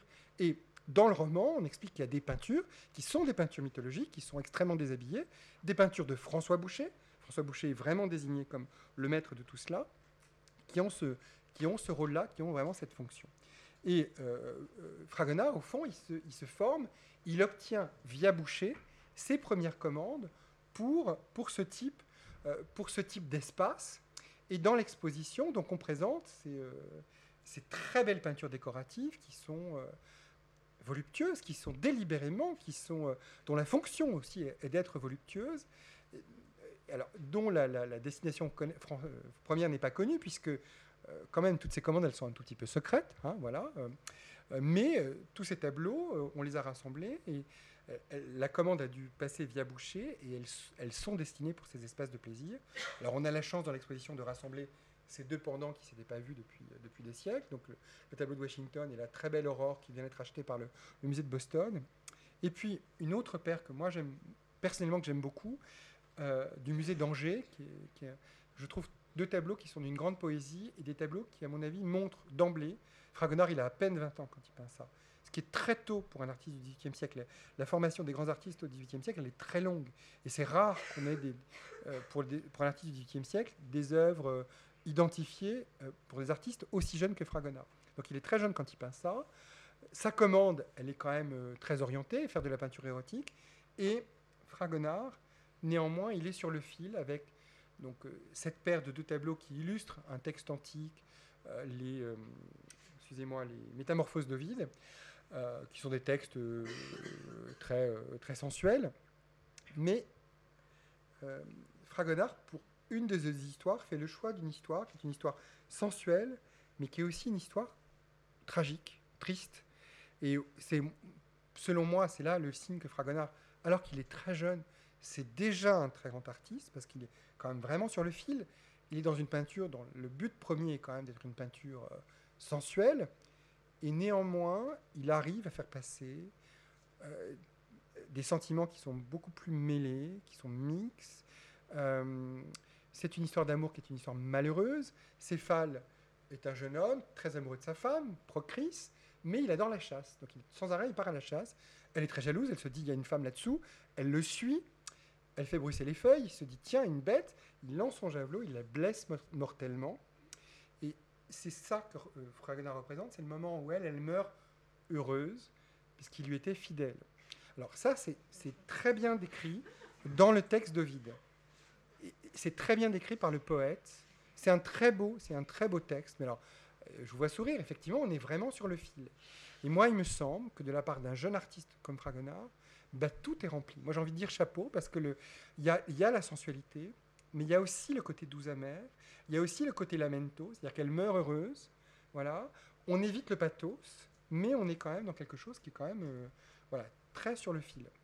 Alors cette idée de pathos, cette idée du sentiment, cette idée de l'expressivité des passions, c'est-à-dire cette idée que bah non, l'amour c'est pas juste une combinatoire ludique euh, telle que voudraient les faire croire les libertins, c'est déjà présent dans l'œuvre de Fragonard très tôt. Et à mon avis, ça l'est d'autant plus que quand Fragonard dix ans plus tard, quand il, euh, euh, il fait ses premières commandes, c'est pour les amateurs libertins, puis il, gagne le concours de l'Académie royale de peinture et de sculpture, donc il est envoyé à Rome, il va faire six ans ses gammes à Rome, il va étudier la peinture antique, il va étudier la peinture baroque, donc il continue sa formation. Comme tout le monde là-bas, il fait une dépression parce qu'il passe de Boucher à Michel-Ange, donc c'est un petit peu difficile. Mais il est, il est très. Euh, là, c'est aussi un signe. Fragonard, c'est, quelque... moi, j'aime beaucoup. Hein. Euh, je suis très attaché à lui. Je pense qu'il a, il a, il a aussi des fragilités chez Fragonard. Euh, je pense que le fait qu'il ait su capter des choses aussi, aussi infinitésimales, c'est qu'il est. Je pense que c'est quelqu'un de, très, très, très sensible. Et chez Fragonard, il y a deux immenses dépressions qui sont connues. Quand il arrive à Rome, et heureusement, il s'en sort. Et puis plus tard, je vous en reparlerai. Il revient de Rome. Et le tableau par lequel il veut se faire connaître, par lequel il veut frapper un grand coup, c'est une peinture mythologique celle-là. ça, c'est la première version, celle qu'on présente dans l'exposition. Mais on n'est plus du tout dans le même registre. Et ce qui est très original, c'est que Fragonard choisit lui-même le sujet. C'était un peu soufflé par ses maîtres, mais enfin, il choisit le sujet qui est un sujet super rare, qui est encore une fois une histoire d'amour malheureux, mais alors là, ça se termine très très mal, personne n'est content. Corésus, le grand prêtre, euh, il est, c'est un vieux barbon qui est amoureux de la belle Caliroé. Bien entendu, elle l'aime pas. Euh, donc il est très vexé. Il va réussir à faire en sorte qu'elle soit sacrifiée à son dieu. Bon. Et c'est le moment que Fragonard représente, au moment de la sacrifier. Il dit non, quand même, euh, c'est trop bête, puis je l'aime. Et il se tue à sa place. C'est le moment que Fragonard choisit. Vous voyez, là, on n'est plus vraiment dans la, gaudriole. Et euh, selon la légende, il y a plusieurs versions, mais à mon avis, c'est la version que retient Fragonard. Le moment où il se tue, Caliro est très frappée, elle est très frappée, métaphoriquement, et elle dit au fond, il m'aimait vraiment, et hop, elle se tue aussi. Donc vous voyez, on donc on n'est pas, on pas dans la franche rigolade. Et ce que je trouve très fort, c'est que Fragonard est, là, ça y est, c'est devenu un immense artiste, c'est un immense coloriste, Fragonard, et le fait qu'il maîtrise parfaitement la couleur, euh, avec la couleur, il va pouvoir dire énormément de choses. J'adore le, le, tableau qu'on présente dans l'exposition, c'est la première version. Moi, j'ai vraiment beaucoup de tendresse pour ce tableau. Je trouve que c'est un très très grand tableau, très coloriste. Donc il y a, tout, l'orchestre tout autour, hein. toutes ces couleurs, les assistants, tous les gens qui regardent le tableau. Mais au centre, il y a une seule ligne monodique, parce que euh, Corésus et Caléroï, ils sont perdus dans le blanc, ils sont aveuglés dans le blanc. Et à mon avis, l'aveuglement, il n'est pas que métaphorique, c'est-à-dire que lui, il est dans l'aveuglement de sa passion, hein, au fond, il est, perdu dans sa passion, et elle, elle est aveuglée à l'amour, et elle va s'ouvrir à l'amour, hein, euh, quelque part. Elle va, donc elle va, elle va s'ouvrir. Là, pour le moment, elle est fermée, mais elle va s'ouvrir. Et à mon avis, tout, tout ce travail de Fragonard sur la couleur, sur l'éclairage, il est déjà là-dedans. Le, tableau définitif, c'est celui qui est au Louvre, qui est un tableau immense. Euh, Fragonard va aller encore plus loin, puisqu'il va, faire, il va basculer le tableau dans la nuit, euh, dans la sépulture, dans le sublime, dans l'inquiétude. Donc euh, là, on sent vraiment il a un registre énorme. Et c'est ce tableau qui va être présenté au Salon de 1765, qui va lui valoir son agrément auprès de l'Académie. Tout le monde, Diderot le premier, va être ébloui. Et à l'époque, on se dit, ça y est, le Charles Lebrun, le grand peintre qui est capable de tout peindre qu'on attend depuis 80 euh, ans, ça y est, il est là. On a l'immense artiste qu'on attendait. Eh ben non. Contraste. Donc évidemment, comme on, l'a compris, il y a à la fois euh, une continuité entre les deux sections, en même temps une vraie rupture dans l'œuvre et dans les peintures, donc et dans les formats aussi de peinture. Donc euh, effectivement, c'est l'espace qui est le plus grand et le plus, euh, le plus spacieux de l'exposition, avec les plus grands formats. L'idée de présenter les formats, comme on l'a vu, deux à deux, donc les uns à côté des autres, avec aussi un changement dans les plans, donc une mise en perspective depuis la première salle dans la deuxième salle, directement sur sur les peintures, avec euh, donc euh, ces différences de plans, puis euh, une mise en perspective sur, sur, le, sur, le, sur le boucher sur la gauche et puis sur le psyché au fond. donc, et jouer aussi sur une rupture dans la couleur, on passe dans un espace beaucoup plus clair. Donc puisque comme on, l'a vu, c'est des couleurs très vives. donc on est vraiment sur, on, essaye d'agrandir l'espace au maximum, à la fois spatialement, à la fois par la lumière, à la fois par la couleur.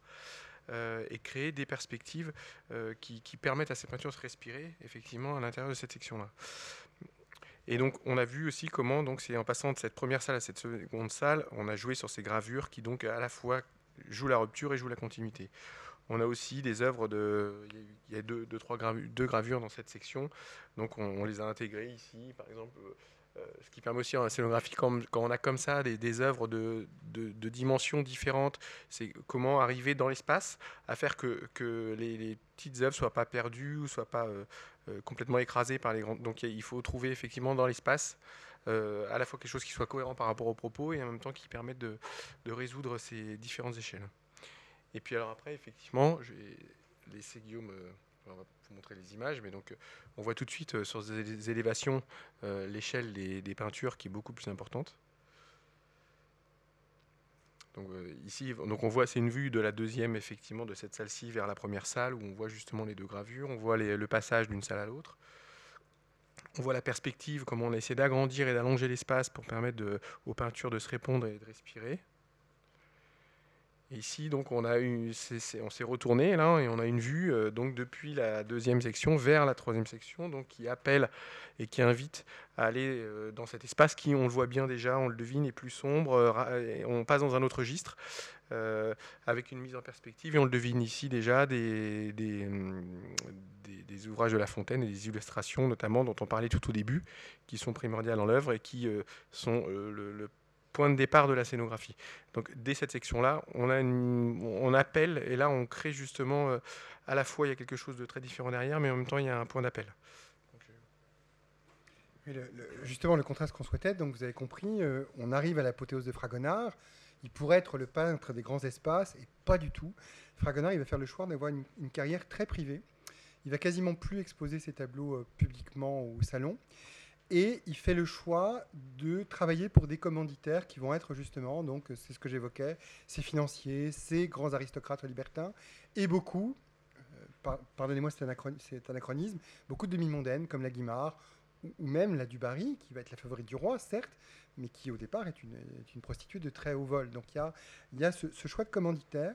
Alors pourquoi? Parce que j'y ai, fait allusion, Fragonard c'est un artiste sans doute très sensible, il y, a des éléments de fragilité chez lui. Et au fond, je pense que, euh, pour moi, ça fait aucun doute qu'il avait toutes les capacités d'être un, immense artiste officiel et un grand artiste, enfin plus qu'un artiste officiel, parce que chez nous le, terme est galvaudé et, c'est plutôt péjoratif. Je pense qu'il aurait pu devenir un grand Rubin, si vous voulez, vraiment, c'est-à-dire du même niveau. Il avait les moyens formels, plastiques, l'intelligence, tout, sauf le tempérament. Voilà, donc c'est quand même pas rien. Fragonard, c'est un homme privé. Au fond, c'est quelqu'un qui va se resserrer sur sa vie de famille, parce que c'est ça qui est important. Et au fond, euh, c'est ce que Marianne Dupuy-Vachet avait montré euh, précédemment, Fragonard, il ne va pas dîner en ville, ça l'intéresse pas, c'est pas un mondain, c'est pas du tout Hubert Robert, ça m'amuse parce que je, en ce moment je fréquente quand même deux artistes qui sont, aimés, hein, qui, ont été très amis, mais qui sont très différents de, point de vue. Et en plus, donc il a ce côté privé, mais en plus, dans le génie de Fragonard, je l'ai dit aussi, il y, a, ce goût du jeu, ce goût du dialogue.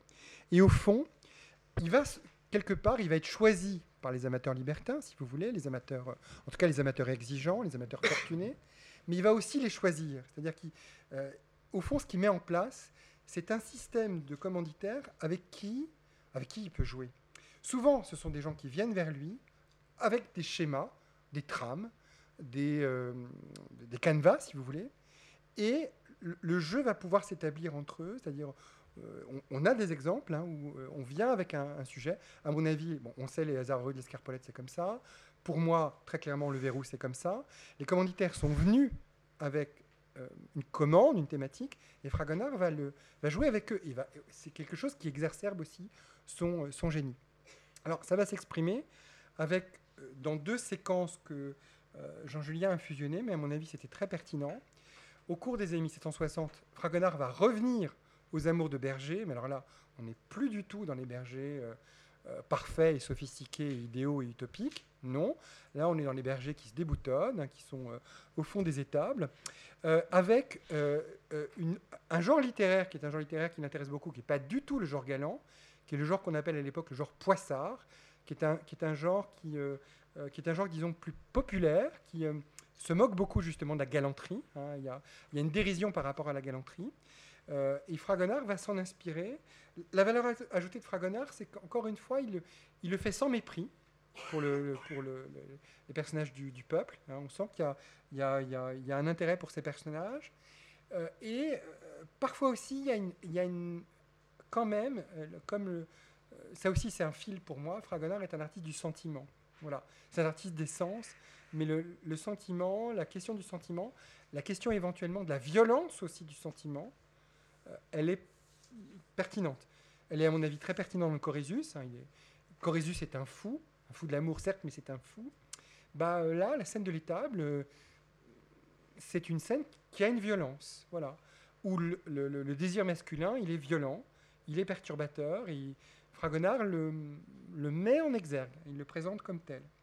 Euh, il y a d'autres scènes comme ça, où sont des scènes qui sont, disons, plus plaisantes, où il y a une forme d'humour, une forme de prise en compte, mais, me semble-t-il, la violence du désir masculin, elle est présentée. Je ne dis pas qu'elle est dénoncée, elle est en tout cas euh, présentée dans, certaines de ces œuvres-là. Bon, euh, Fragonard aussi, il me semble que c'est quelque chose qu'on retrouvera aussi au cours de son œuvre. Euh, c'est un artiste de la femme, alors c'est un peu, là aussi, c'est un peu une tarte à la crème de dire ça, mais c'est un artiste qui a très bien représenté les femmes, avec, qui a beaucoup qui a beaucoup aussi joué sur les fantasmes, les, canons, les stéréotypes de la beauté de l'époque, mais où euh, on verra de plus en plus dans son œuvre, la femme, elle est non seulement un objet de désir, mais c'est aussi un sujet de désir. Et la question du désir féminin, de la réciprocité du désir, c'est quelque chose qui va être de plus en plus présent, euh, présent dans son œuvre. Et il me semble que c'est déjà un petit peu présent, le, rapport à la réciprocité du désir, le rapport au désir, le rapport à la fulgurance du désir. Elle est présente dans cette œuvre-là, euh, qui est une œuvre un peu programme, où Fragonard met en balance la, force du désir et l'impulsion, la, pulsion esthétique, le, besoin de peindre. Alors ça, il le fait parce qu'il s'inspire aussi beaucoup des textes de l'époque, et il s'inspire beaucoup, donc là c'est quelque chose qui est important, donc des textes qui questionnent le désir à l'époque de Fragonard, qui, le questionne de manière euh, plus du tout utopique comme les romans, euh, les romans galants, qui sont tous ces textes qu'on appelle les textes philosophiques, qui sont souvent dus à des très grandes plumes. Denis Diderot, par exemple, qui publie des textes libertins, Les bijoux indiscrets, ou la question du désir, de la réciprocité du désir, euh, du désir féminin aussi, sont des questions qui sont posées, et toujours illustrées, avec plus ou moins des grands illustrateurs, mais donc Fragonard s'intéresse à ça, Là, je vous ai parlé de Crébillon, donc La nuit et le moment, où il y a toute la casuistique du désir à l'époque des libertins qui est, mis, euh, qui est mis en œuvre. Et puis, le plus grand texte de l'époque, c'est Les Contes de La Fontaine, qui est, qui est un texte très important, qui est une matrice, les contes, vous savez, les, fables c'est pour les enfants, les contes c'est pour les parents, et les contes, euh, c'est une matrice de la littérature euh, euh, libertine du XVIIIe siècle. Ça aura beaucoup de succès, ça va être beaucoup publié avec des très belles éditions illustrées au cours du XVIIIe siècle. La plus importante, c'est celle de 1762, illustrée par Charles Eson, grand illustrateur, très grand illustrateur de l'époque, qui va être de nombreuses fois une source d'inspiration pour, pour Fragonard. Donc là, c'est la fameuse illustration de 1762, et qui va être une source d'inspiration très importante pour Fragonard, euh, et qui va donner lieu à la production de euh, euh, plusieurs séries de dessins où Fragonard illustre les contes. La plus importante, la plus accomplie, c'est celle qui a été rassemblée dans deux volumes qui sont aujourd'hui conservés au Petit Palais, qu'on a la chance de présenter. Et puis on fait un peu de teasing. Revenez dans l'exposition parce qu'au cours de l'exposition, on changera les pages. On ne présentera pas les 57, mais euh, on en présentera un certain nombre. Ce qui est intéressant aussi, c'est qu'on sait que Fragonard connaissait très très bien euh, le projet de Hazen parce qu'il s'est même inspiré de gravures de Hazen qui n'ont pas été gardées pour la, version finale, la version qui a été publiée. donc ça, ça témoigne très très bien des liens très importants euh, avec la culture du désir avec la littérature du désir à l'époque, dans toute sa dimension, c'est-à-dire le questionnement du désir, le questionnement de la réciprocité du désir, le questionnement du désir féminin. Tout ça sont des questions qui sont très pertinentes, qui sont des questions nouvelles et que Fragonard aborde et illustre dans son œuvre, mais aussi le, désir tel qu'il se euh, présente matériellement avec, avec les ouvrages. Et effectivement, on a vraiment voulu le, très beau euh, la très belle présentation que Jean-Julien a faite sur son exposition. C'est vraiment un socle. Pour nous, ça articule euh, l'exposition. Donc voilà, je fais un petit peu teasing. Voilà quelques-unes des, illustrations qu'on a gardées, qui seront présentées dans, l'exposition. Revenez. venez déjà, on sera ravis de vous accueillir et, revenez, revenez s'il vous plaît, partagez le plaisir qu'on a eu à faire cette exposition. Je continue, j'enchaîne. Oui. il manque les images là peut-être? Il manque les images, je les ai mis après, non? Voilà. Donc ici, une photo effectivement de cette salle où vous voyez au premier plan, enfin sur la droite, effectivement la, vitrine dans laquelle les œuvres sont présentées, mais non pas simplement comme des ouvrages, mais effectivement comme des œuvres à part entière. Elles prennent le centre de la salle. La salle s'organise autour de, cet espace-là, et ensuite le, mouvement se déploie à l'intérieur et continue et structure toute l'exposition. Et on est sur une teinte, on voit ici, il y a une vraie rupture hein, entre la salle précédente et celle-ci, comme le disait Guillaume. Donc euh, on a aussi euh, une valeur euh, beaucoup plus foncée. C'est vrai qu'il y a un certain nombre aussi de, gravures, il y a les manuscrits, donc c'est quelque chose qui marchait très bien avec une couleur plus sombre. Et en même temps, on a insisté sur cette rupture entre la section précédente et donc cette salle qui regroupe effectivement à la fois la section sur les contes et la, section sur la partie plus rustique. Et on voit comment, alors à l'intérieur de cette salle, c'est pareil avec la géométrie, ce parti pris de plis, euh, de plis et de replis de la scénographie et, donc des, des. On a à l'intérieur d'un même espace, on arrive à jouer sur deux sections avec les, les, éléments clairement identifiés, euh, tout en étant euh, à l'intérieur d'un seul et même petit boudoir. Alors effectivement, les pages tournent, mais il y a aussi un dispositif multimédia qui accompagne tout ça. Euh, qui est donc un, écran qui permet de, voir quand même pas toutes les pages, mais quelques pages euh, défiler sur l'écran.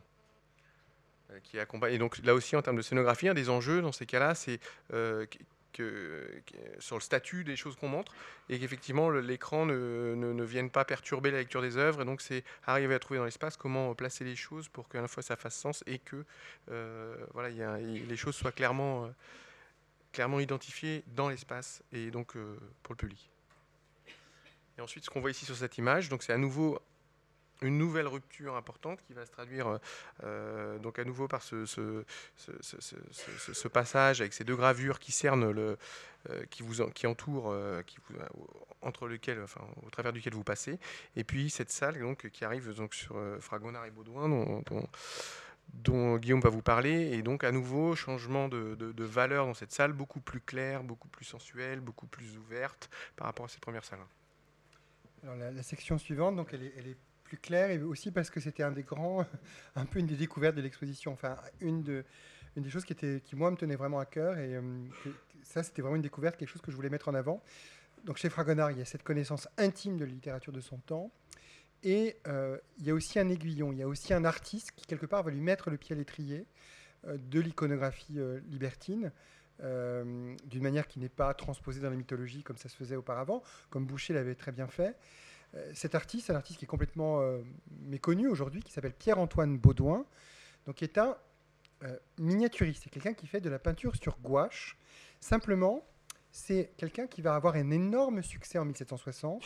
Donc au moment où Fragonard arrive sur la scène publique à Paris, et il a un énorme succès de scandale, puisque le premier, il, va, connaît très bien, même encore mieux que Fragonard, la littérature érotique de son temps, la littérature libertine de son temps, et la manière dont elle est illustrée. Et le premier, il va s'inspirer justement des gravures de Hazen, de Gravelot, enfin des grands illustrateurs de romans libertins. Il va s'inspirer de leurs illustrations, il va les transcrire en gouache, et ces gouaches, ces images, pour une fois, elles ne seront pas dans l'univers restreint de la gravure équivoque ou, du monde des livres, mais il va les exposer, il va les présenter au salon. Et donc, énorme succès de scandale. L'archevêque de Paris dira, euh, fera, euh, fera retirer des, œuvres.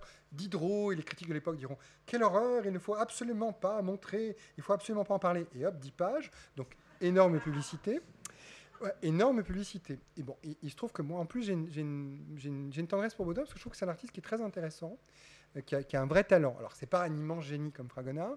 En revanche, c'est un très très grand, c'est un, très grand, illustrateur de, la vie contemporaine libertine.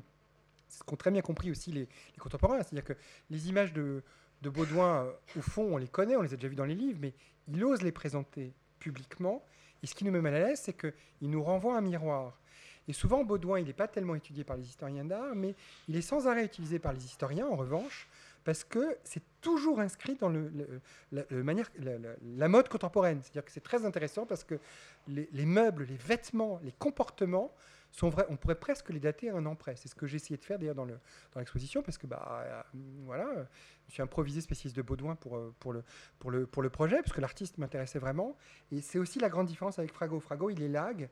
Hein, il, va, il, va, il va aller à, il va, il va à, la, à l'essentiel du propos. Chez Baudouin, il y a toujours une insertion dans le contemporain qui est aussi un des plaisirs. C'est-à-dire que du coup, ça fait, ça fait un malaise pour les contemporains, pour les gens qui regardent. C'est-à-dire qu'au fond, ils sont, ils sont un peu pris en faute, ils se reconnaissent.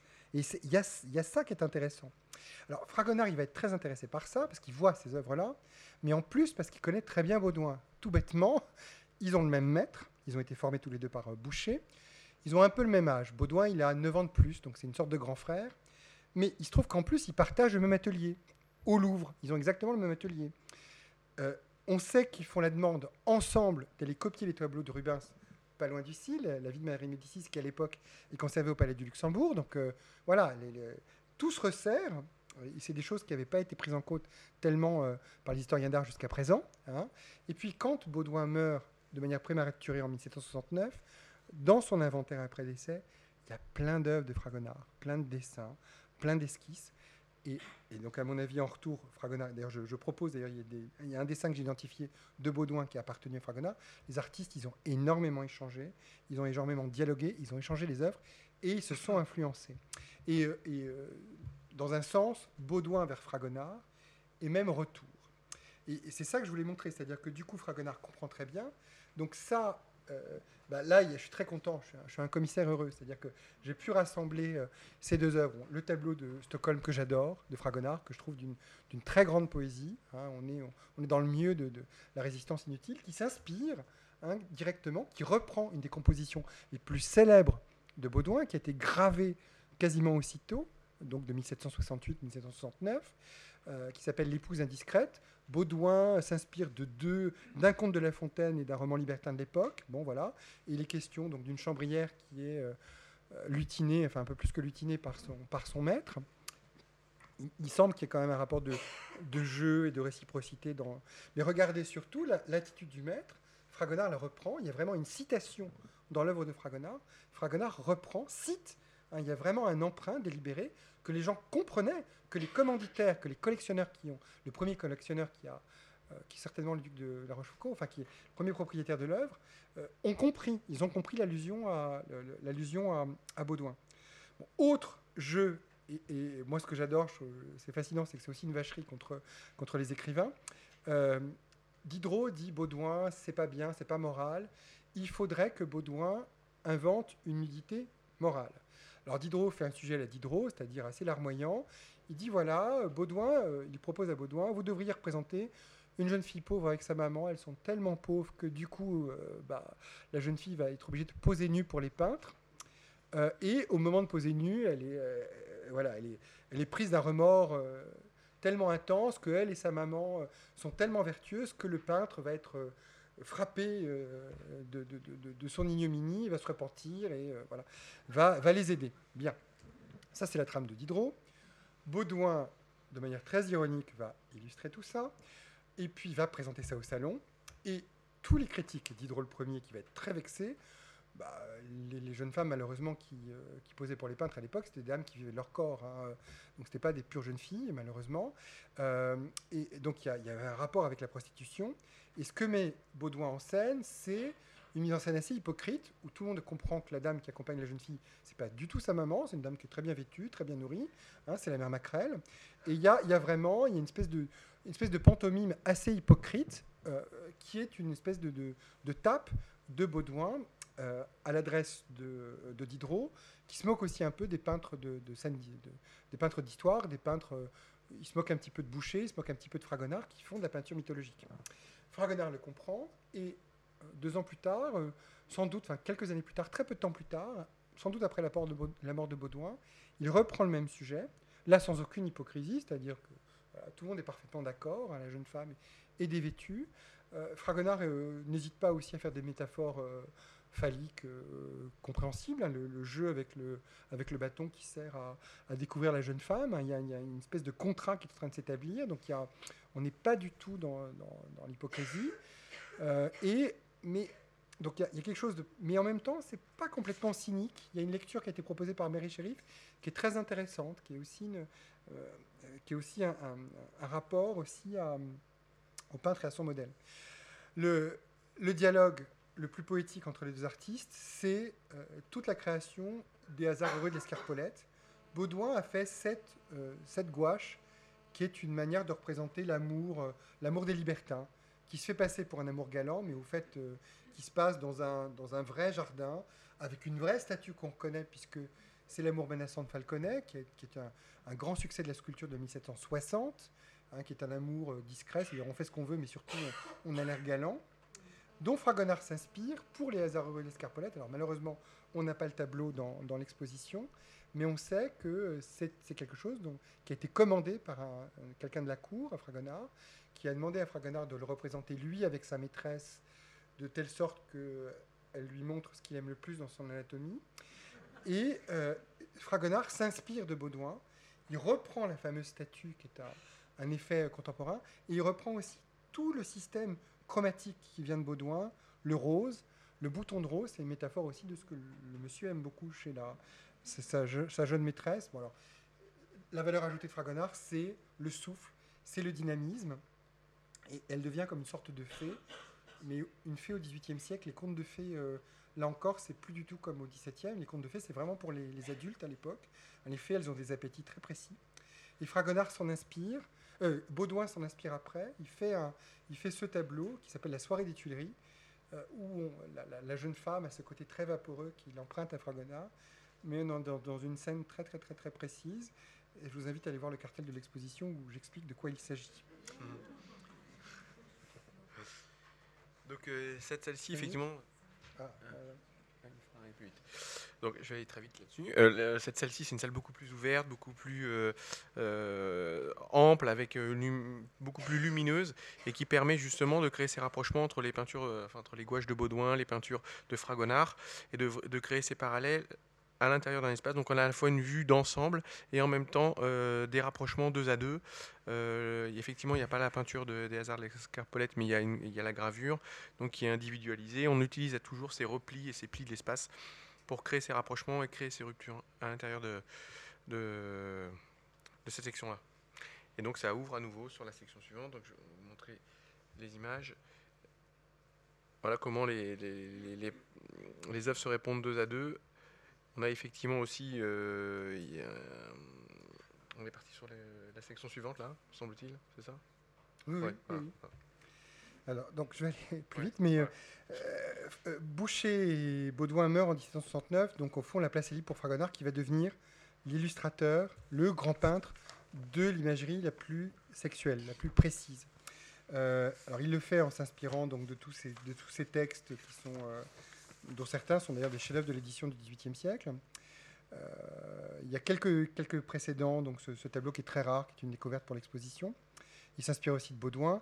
Voilà un dessin de Baudouin qui est quand même très très très précis et dont on a tout lieu de penser qu'il a appartenu à Fragonard, que c'est un don de Baudouin à Fragonard. Bon, et voilà, en fait, là on est au cœur de l'exposition, dans la partie que, euh, que, je trouve la plus intéressante, où là on est vraiment dans la, le, le, jeu avec le désir, avec des œuvres qui sont toutes, qui correspondent toutes à des commandes précises, des œuvres qui étaient extrêmement euh, euh, cachées en fait, hein. il y avait tout un jeu de divulgation, et la scénographie, le jeu des niches qu'a mis en place Jean-Julien le, suggère, donc avec ses très beaux dessins, et puis des tableaux qui sont incroyables, avec un style incroyable, qui ce style tellement gestuel, tellement, euh, tellement fort, au fond tellement érotique de Fragonard, donc avec ses peintures où euh, le style à la fois met en exergue le corps, mais comme la touche est très visible, elle occulte un tout petit peu les formes, donc il y a un jeu de divulgation et en même temps on cache légèrement. Donc Fragonard joue beaucoup avec le désir, avec son style même, et, euh, en abordant donc le désir, la question du désir féminin, hein, de, cet espace aussi qui est un espace de, où l'homme même devient même euh, euh, accessoire, ce qui, a pu beaucoup désarçonner les spectateurs masculins à cette époque-là. Enfin, c'était vraiment une grande audace, et avec des, peintures qui sont extrêmement précises, enfin, où la, question du désir, de la masturbation, la question aussi de la prostitution, toutes ces questions sont illustrées par Fragonard dans ses œuvres, qui sont des œuvres extrêmement... Euh, euh, qui renvoient à une réalité sociale aussi. Hein, les, petites curieuses, moi je propose cette, cette interprétation-là, mais dans ces œuvres qui sont les plus sexuelles des Fragonard, les plus poétiques sont celles où vraiment on a, euh, on a vraiment l'impression de, d'être dans leurs sentiments. C'est-à-dire qu'on n'est pas que voyeur, il y, a quelque chose de plus. C'est-à-dire ce qui est si beau la chance qu'on a, moi je suis un commissaire heureux parce que la part de ces tableaux, ils sont encore comme à l'époque, ce sont des tableaux qui sont encore en collection privée, qui sont encore des tableaux cachés, donc euh, qu'on a la chance de voir dans l'exposition. Dans celui-là, que je trouve tellement poétique, tout le système chromatique de Fragonard fait qu'on les voit prendre feu, voilà, prendre flamme. Ils s'aiment, il y a une réciprocité, et c'est encore plus vrai dans ce chef-d'œuvre absolu. Alors, vraiment, le moment où on est ouvert la caisse, je vous assure, c'était un moment très, très, très émouvant. Parce qu'au fond, on est, on est dans leurs sentiments. C'est-à-dire qu'ils sont très jeunes en plus. Ils se ressemblent. Ils ont une identité. Et là, euh, j'ai mis ça en rapport avec un texte qui est très beau, un texte de Diderot dans l'encyclopédie, sur la jouissance, avec l'idée des jouissances physiques. Et Diderot, il dit, ce qui est beau dans la jouissance, c'est qu'on on fait l'amour avec, avec un être comme soi. Il n'y a, plus a plus cette distinction, cette hiérarchie entre homme-femme, qui pourtant est encore très présente socialement au XVIIIe siècle, c'est l'idée qu'on est identique, qu'on est un seul, être pensant, sentant. Et il me semble que cette identité, cette réciprocité du désir, ce sentiment, c'est ça qui fait la force de, euh, ces œuvres qui sont, euh, qui sont si belles. Donc cette section, en fait, euh, elle, est répartie dans deux espaces dans l'exposition. Il y a une première section, effectivement, qui regroupe les dessins, qui sont euh, assez secrets. Et effectivement, tous ces dessins sont présentés sous, à l'intérieur de niches, comme on le voit ici, et qui, qui, accentue ce, petit côté, ce côté secret, ce côté voilà, où on découvre les choses à l'intérieur d'un espace qui est plus petit que les autres, d'ailleurs. Euh, et alors, après, sur, le, sur, sur, la fabrication de ça, il y a aussi, par ailleurs des contraintes techniques, puisque la scénographie, c'est aussi euh, répondre à des contraintes techniques. Et ici, on a résolu la contrainte technique en justement en accentuant le propos, puisque dans cet espace-là, voilà, il fallait effectivement avoir des protections euh, sur les œuvres et des protections vitrées. Donc, en fait, finalement, la contrainte est devenue finalement à renforcer le parti pris, à renforcer le discours, à renforcer le propos. Voilà, c'est dans ces moments-là qu'on on sent que les choses marchent vraiment. Et ensuite, on passe de cette section-là à la section suivante, où effectivement, là, on a les peintures avec la perspective sur les baigneuses, le baiser, là aussi, deux œuvres qui sont dans des niches qui leur donnent un, côté très précieux. Euh, donc un, espace qui, par rapport à la section précédente, est plus ouvert. Euh, et qui a tendance à, justement à s'ouvrir, à inviter à suivre euh, la suite du parcours et aller dans la section suivante, ce qu'on doit voir ici. Donc on voit ici comment les choses s'ouvrent. En même temps, ça permet que les, œuvres se répondent les unes aux autres et en même temps, on devine déjà la suite de l'exposition et de la section. Alors le contraste, c'est qu'après cet espace très intime avec beaucoup d'œuvres cachées, on va passer à un espace qui est plus ouvert, où sont abordées deux questions. La question de la lecture dangereuse, donc le rapport à la littérature, mais le rapport aussi à la lecture féminine, qui est quelque chose de très, très subversif à l'époque, puisque la plupart des moralistes, la plupart des prédicateurs aussi, des, des, religieux aussi sont contre le fait que les femmes lisent. Hein. y a, voilà, quelque part, chez Fragonard, il y a beaucoup de femmes qui lisent, qui lisent de manière extrêmement émue, intelligente. Enfin, on, sent qu'il y a cette, cet espace euh, pour la lecture féminine. Hein, euh, on le voit ici. Euh, on le voit avec d'autres tableaux qui l'ont inspiré. Bon, ce tableau qu'on n'a malheureusement pas dans l'exposition, qui est sans doute le plus poétique de Fragonard. Mais la femme, elle est non seulement réceptrice, mais elle est aussi productrice. Là, on est très heureux d'avoir ce prêt où Fragonard représente une femme poète, qui est inspirée par l'amour, mais qui est une, créatrice.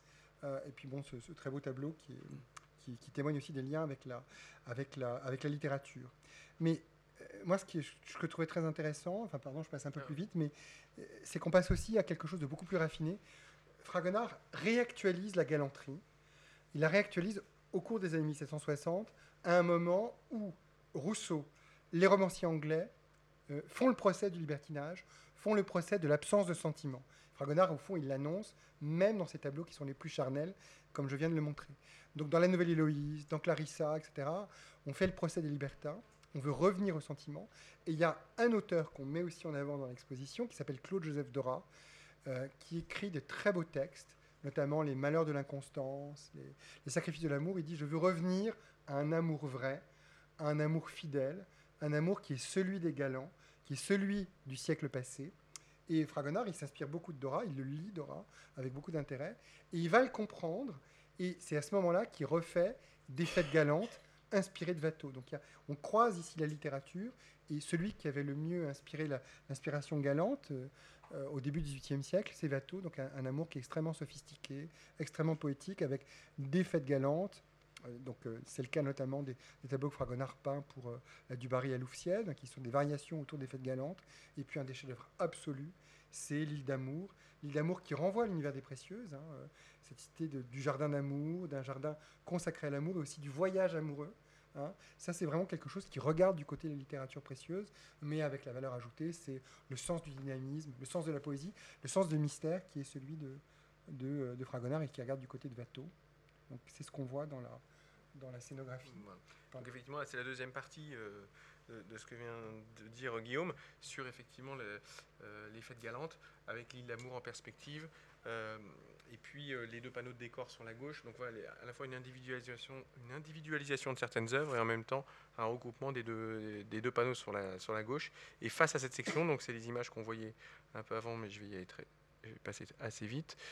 Voilà, donc ce que vous venez de voir fait face à, cette, euh, ce pan de mur-là, qui est effectivement une sorte de série, de, qui correspond à une série de portraits, avec dans l'accrochage un, soin particulier euh, au regard euh, de, chaque personnage qui, sont orientés dans le même sens et qui se répondent les uns aux autres.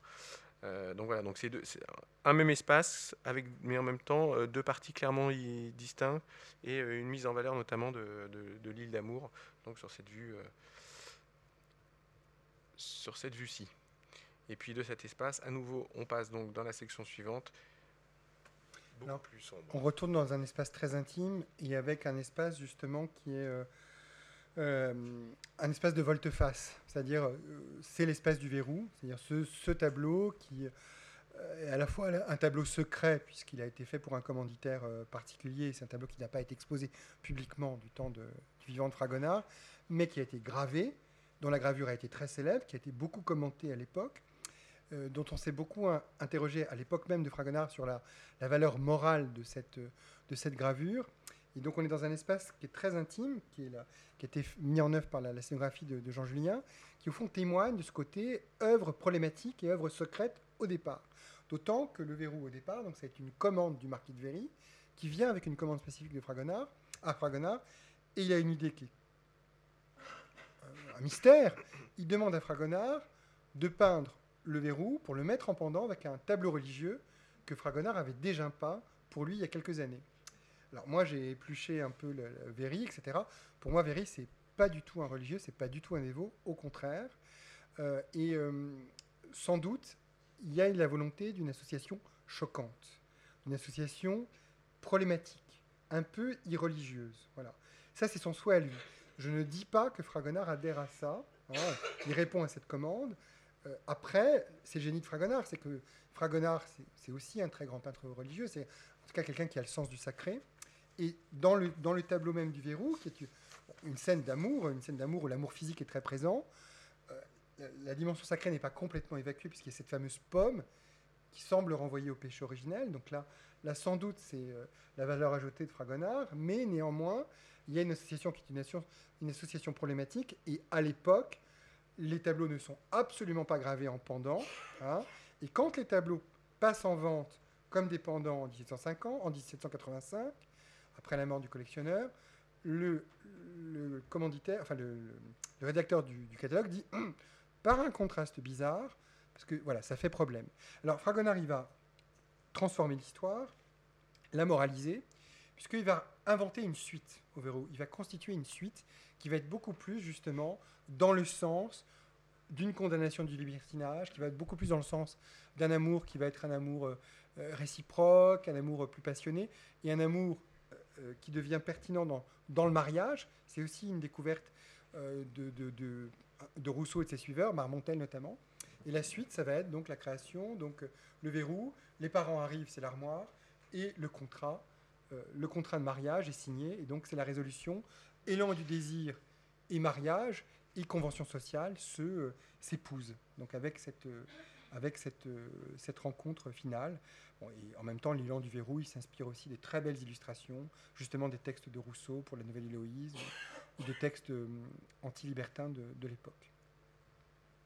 Voilà, donc on passe dans la, donc dans la, salle suivante, qui est effectivement beaucoup plus sombre, qui est, quelque chose de beaucoup plus intime, en termes de couleur également, puisqu'on retombe sur cette couleur, cette valeur plus sombre, la valeur la plus, la plus sombre des trois couleurs qu'on a utilisées dans l'exposition, avec euh, une, niche justement qui permet d'associer vraiment, de créer un écrin à la fois au verrou et à l'adoration des bergers, leur donner vraiment un statut particulier dans la...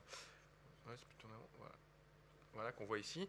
Donc euh, avec un mode de présentation vraiment particulier qui permet vraiment de les associer, où on comprend vraiment que ces deux, ces deux peintures fonctionnent ensemble. Et face, sur le mur d'en face, je ne sais pas s'il y a une image ici, non.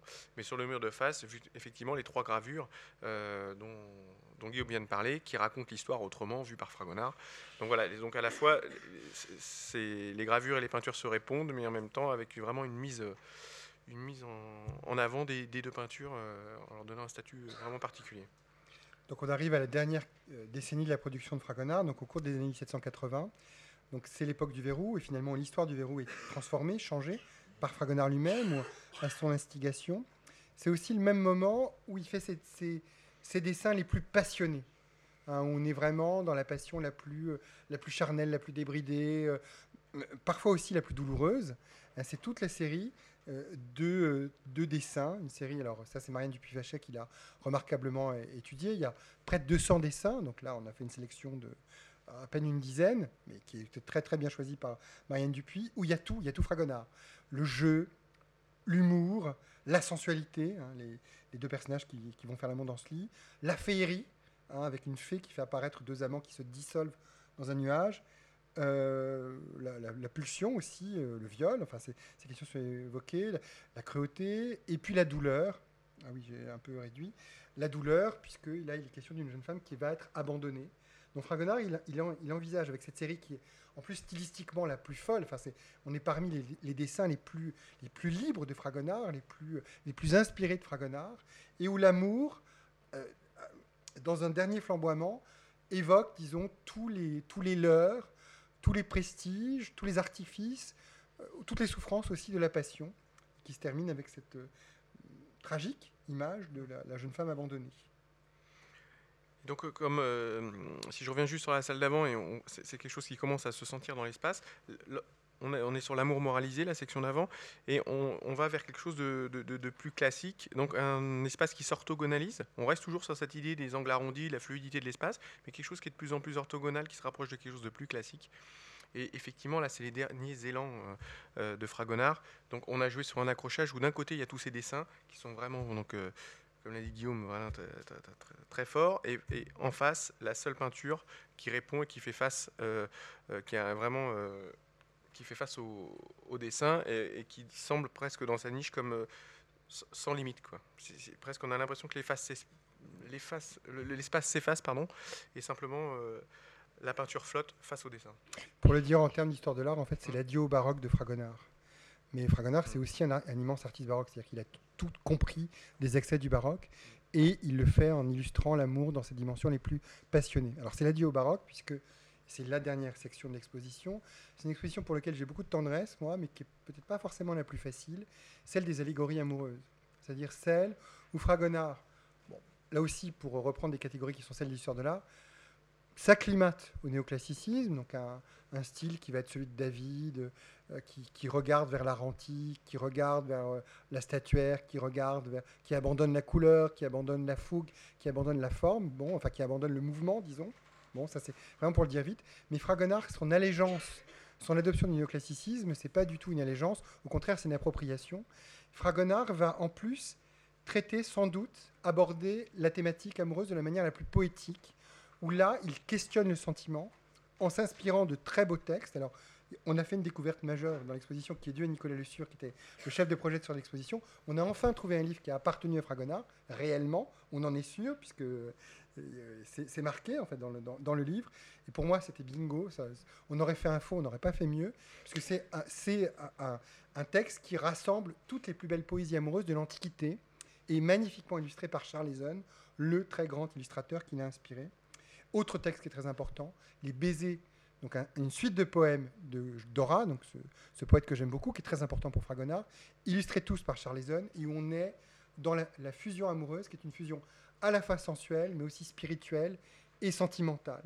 Et, avec cette idée que c'est très tôt, en 1770, que les amants, en s'embrassant, en faisant l'amour, partent en fumée et deviennent une sorte de songe.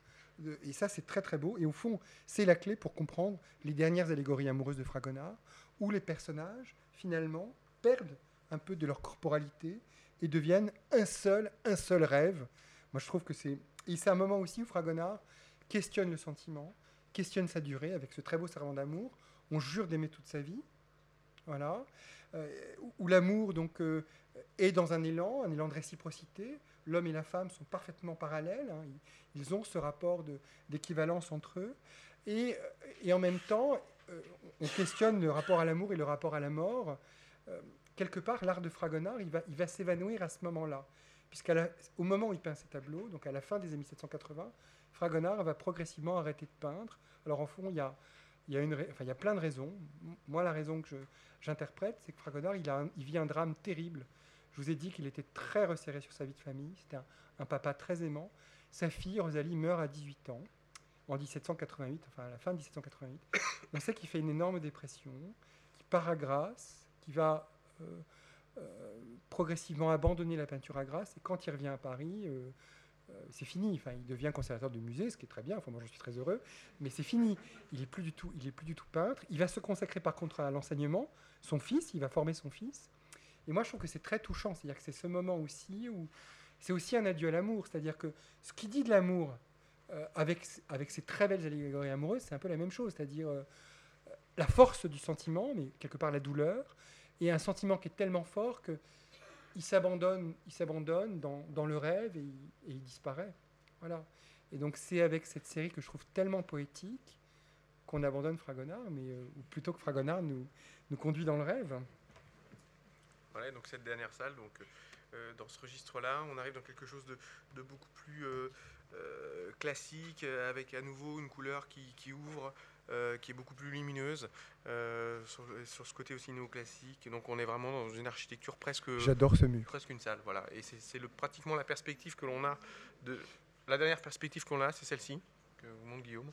Euh, et on finit par l'amour folie, qui est aussi voilà, une œuvre particulière et qui permet de. qui clôt la, la visite. C'est un clin d'œil. Voilà. Merci beaucoup.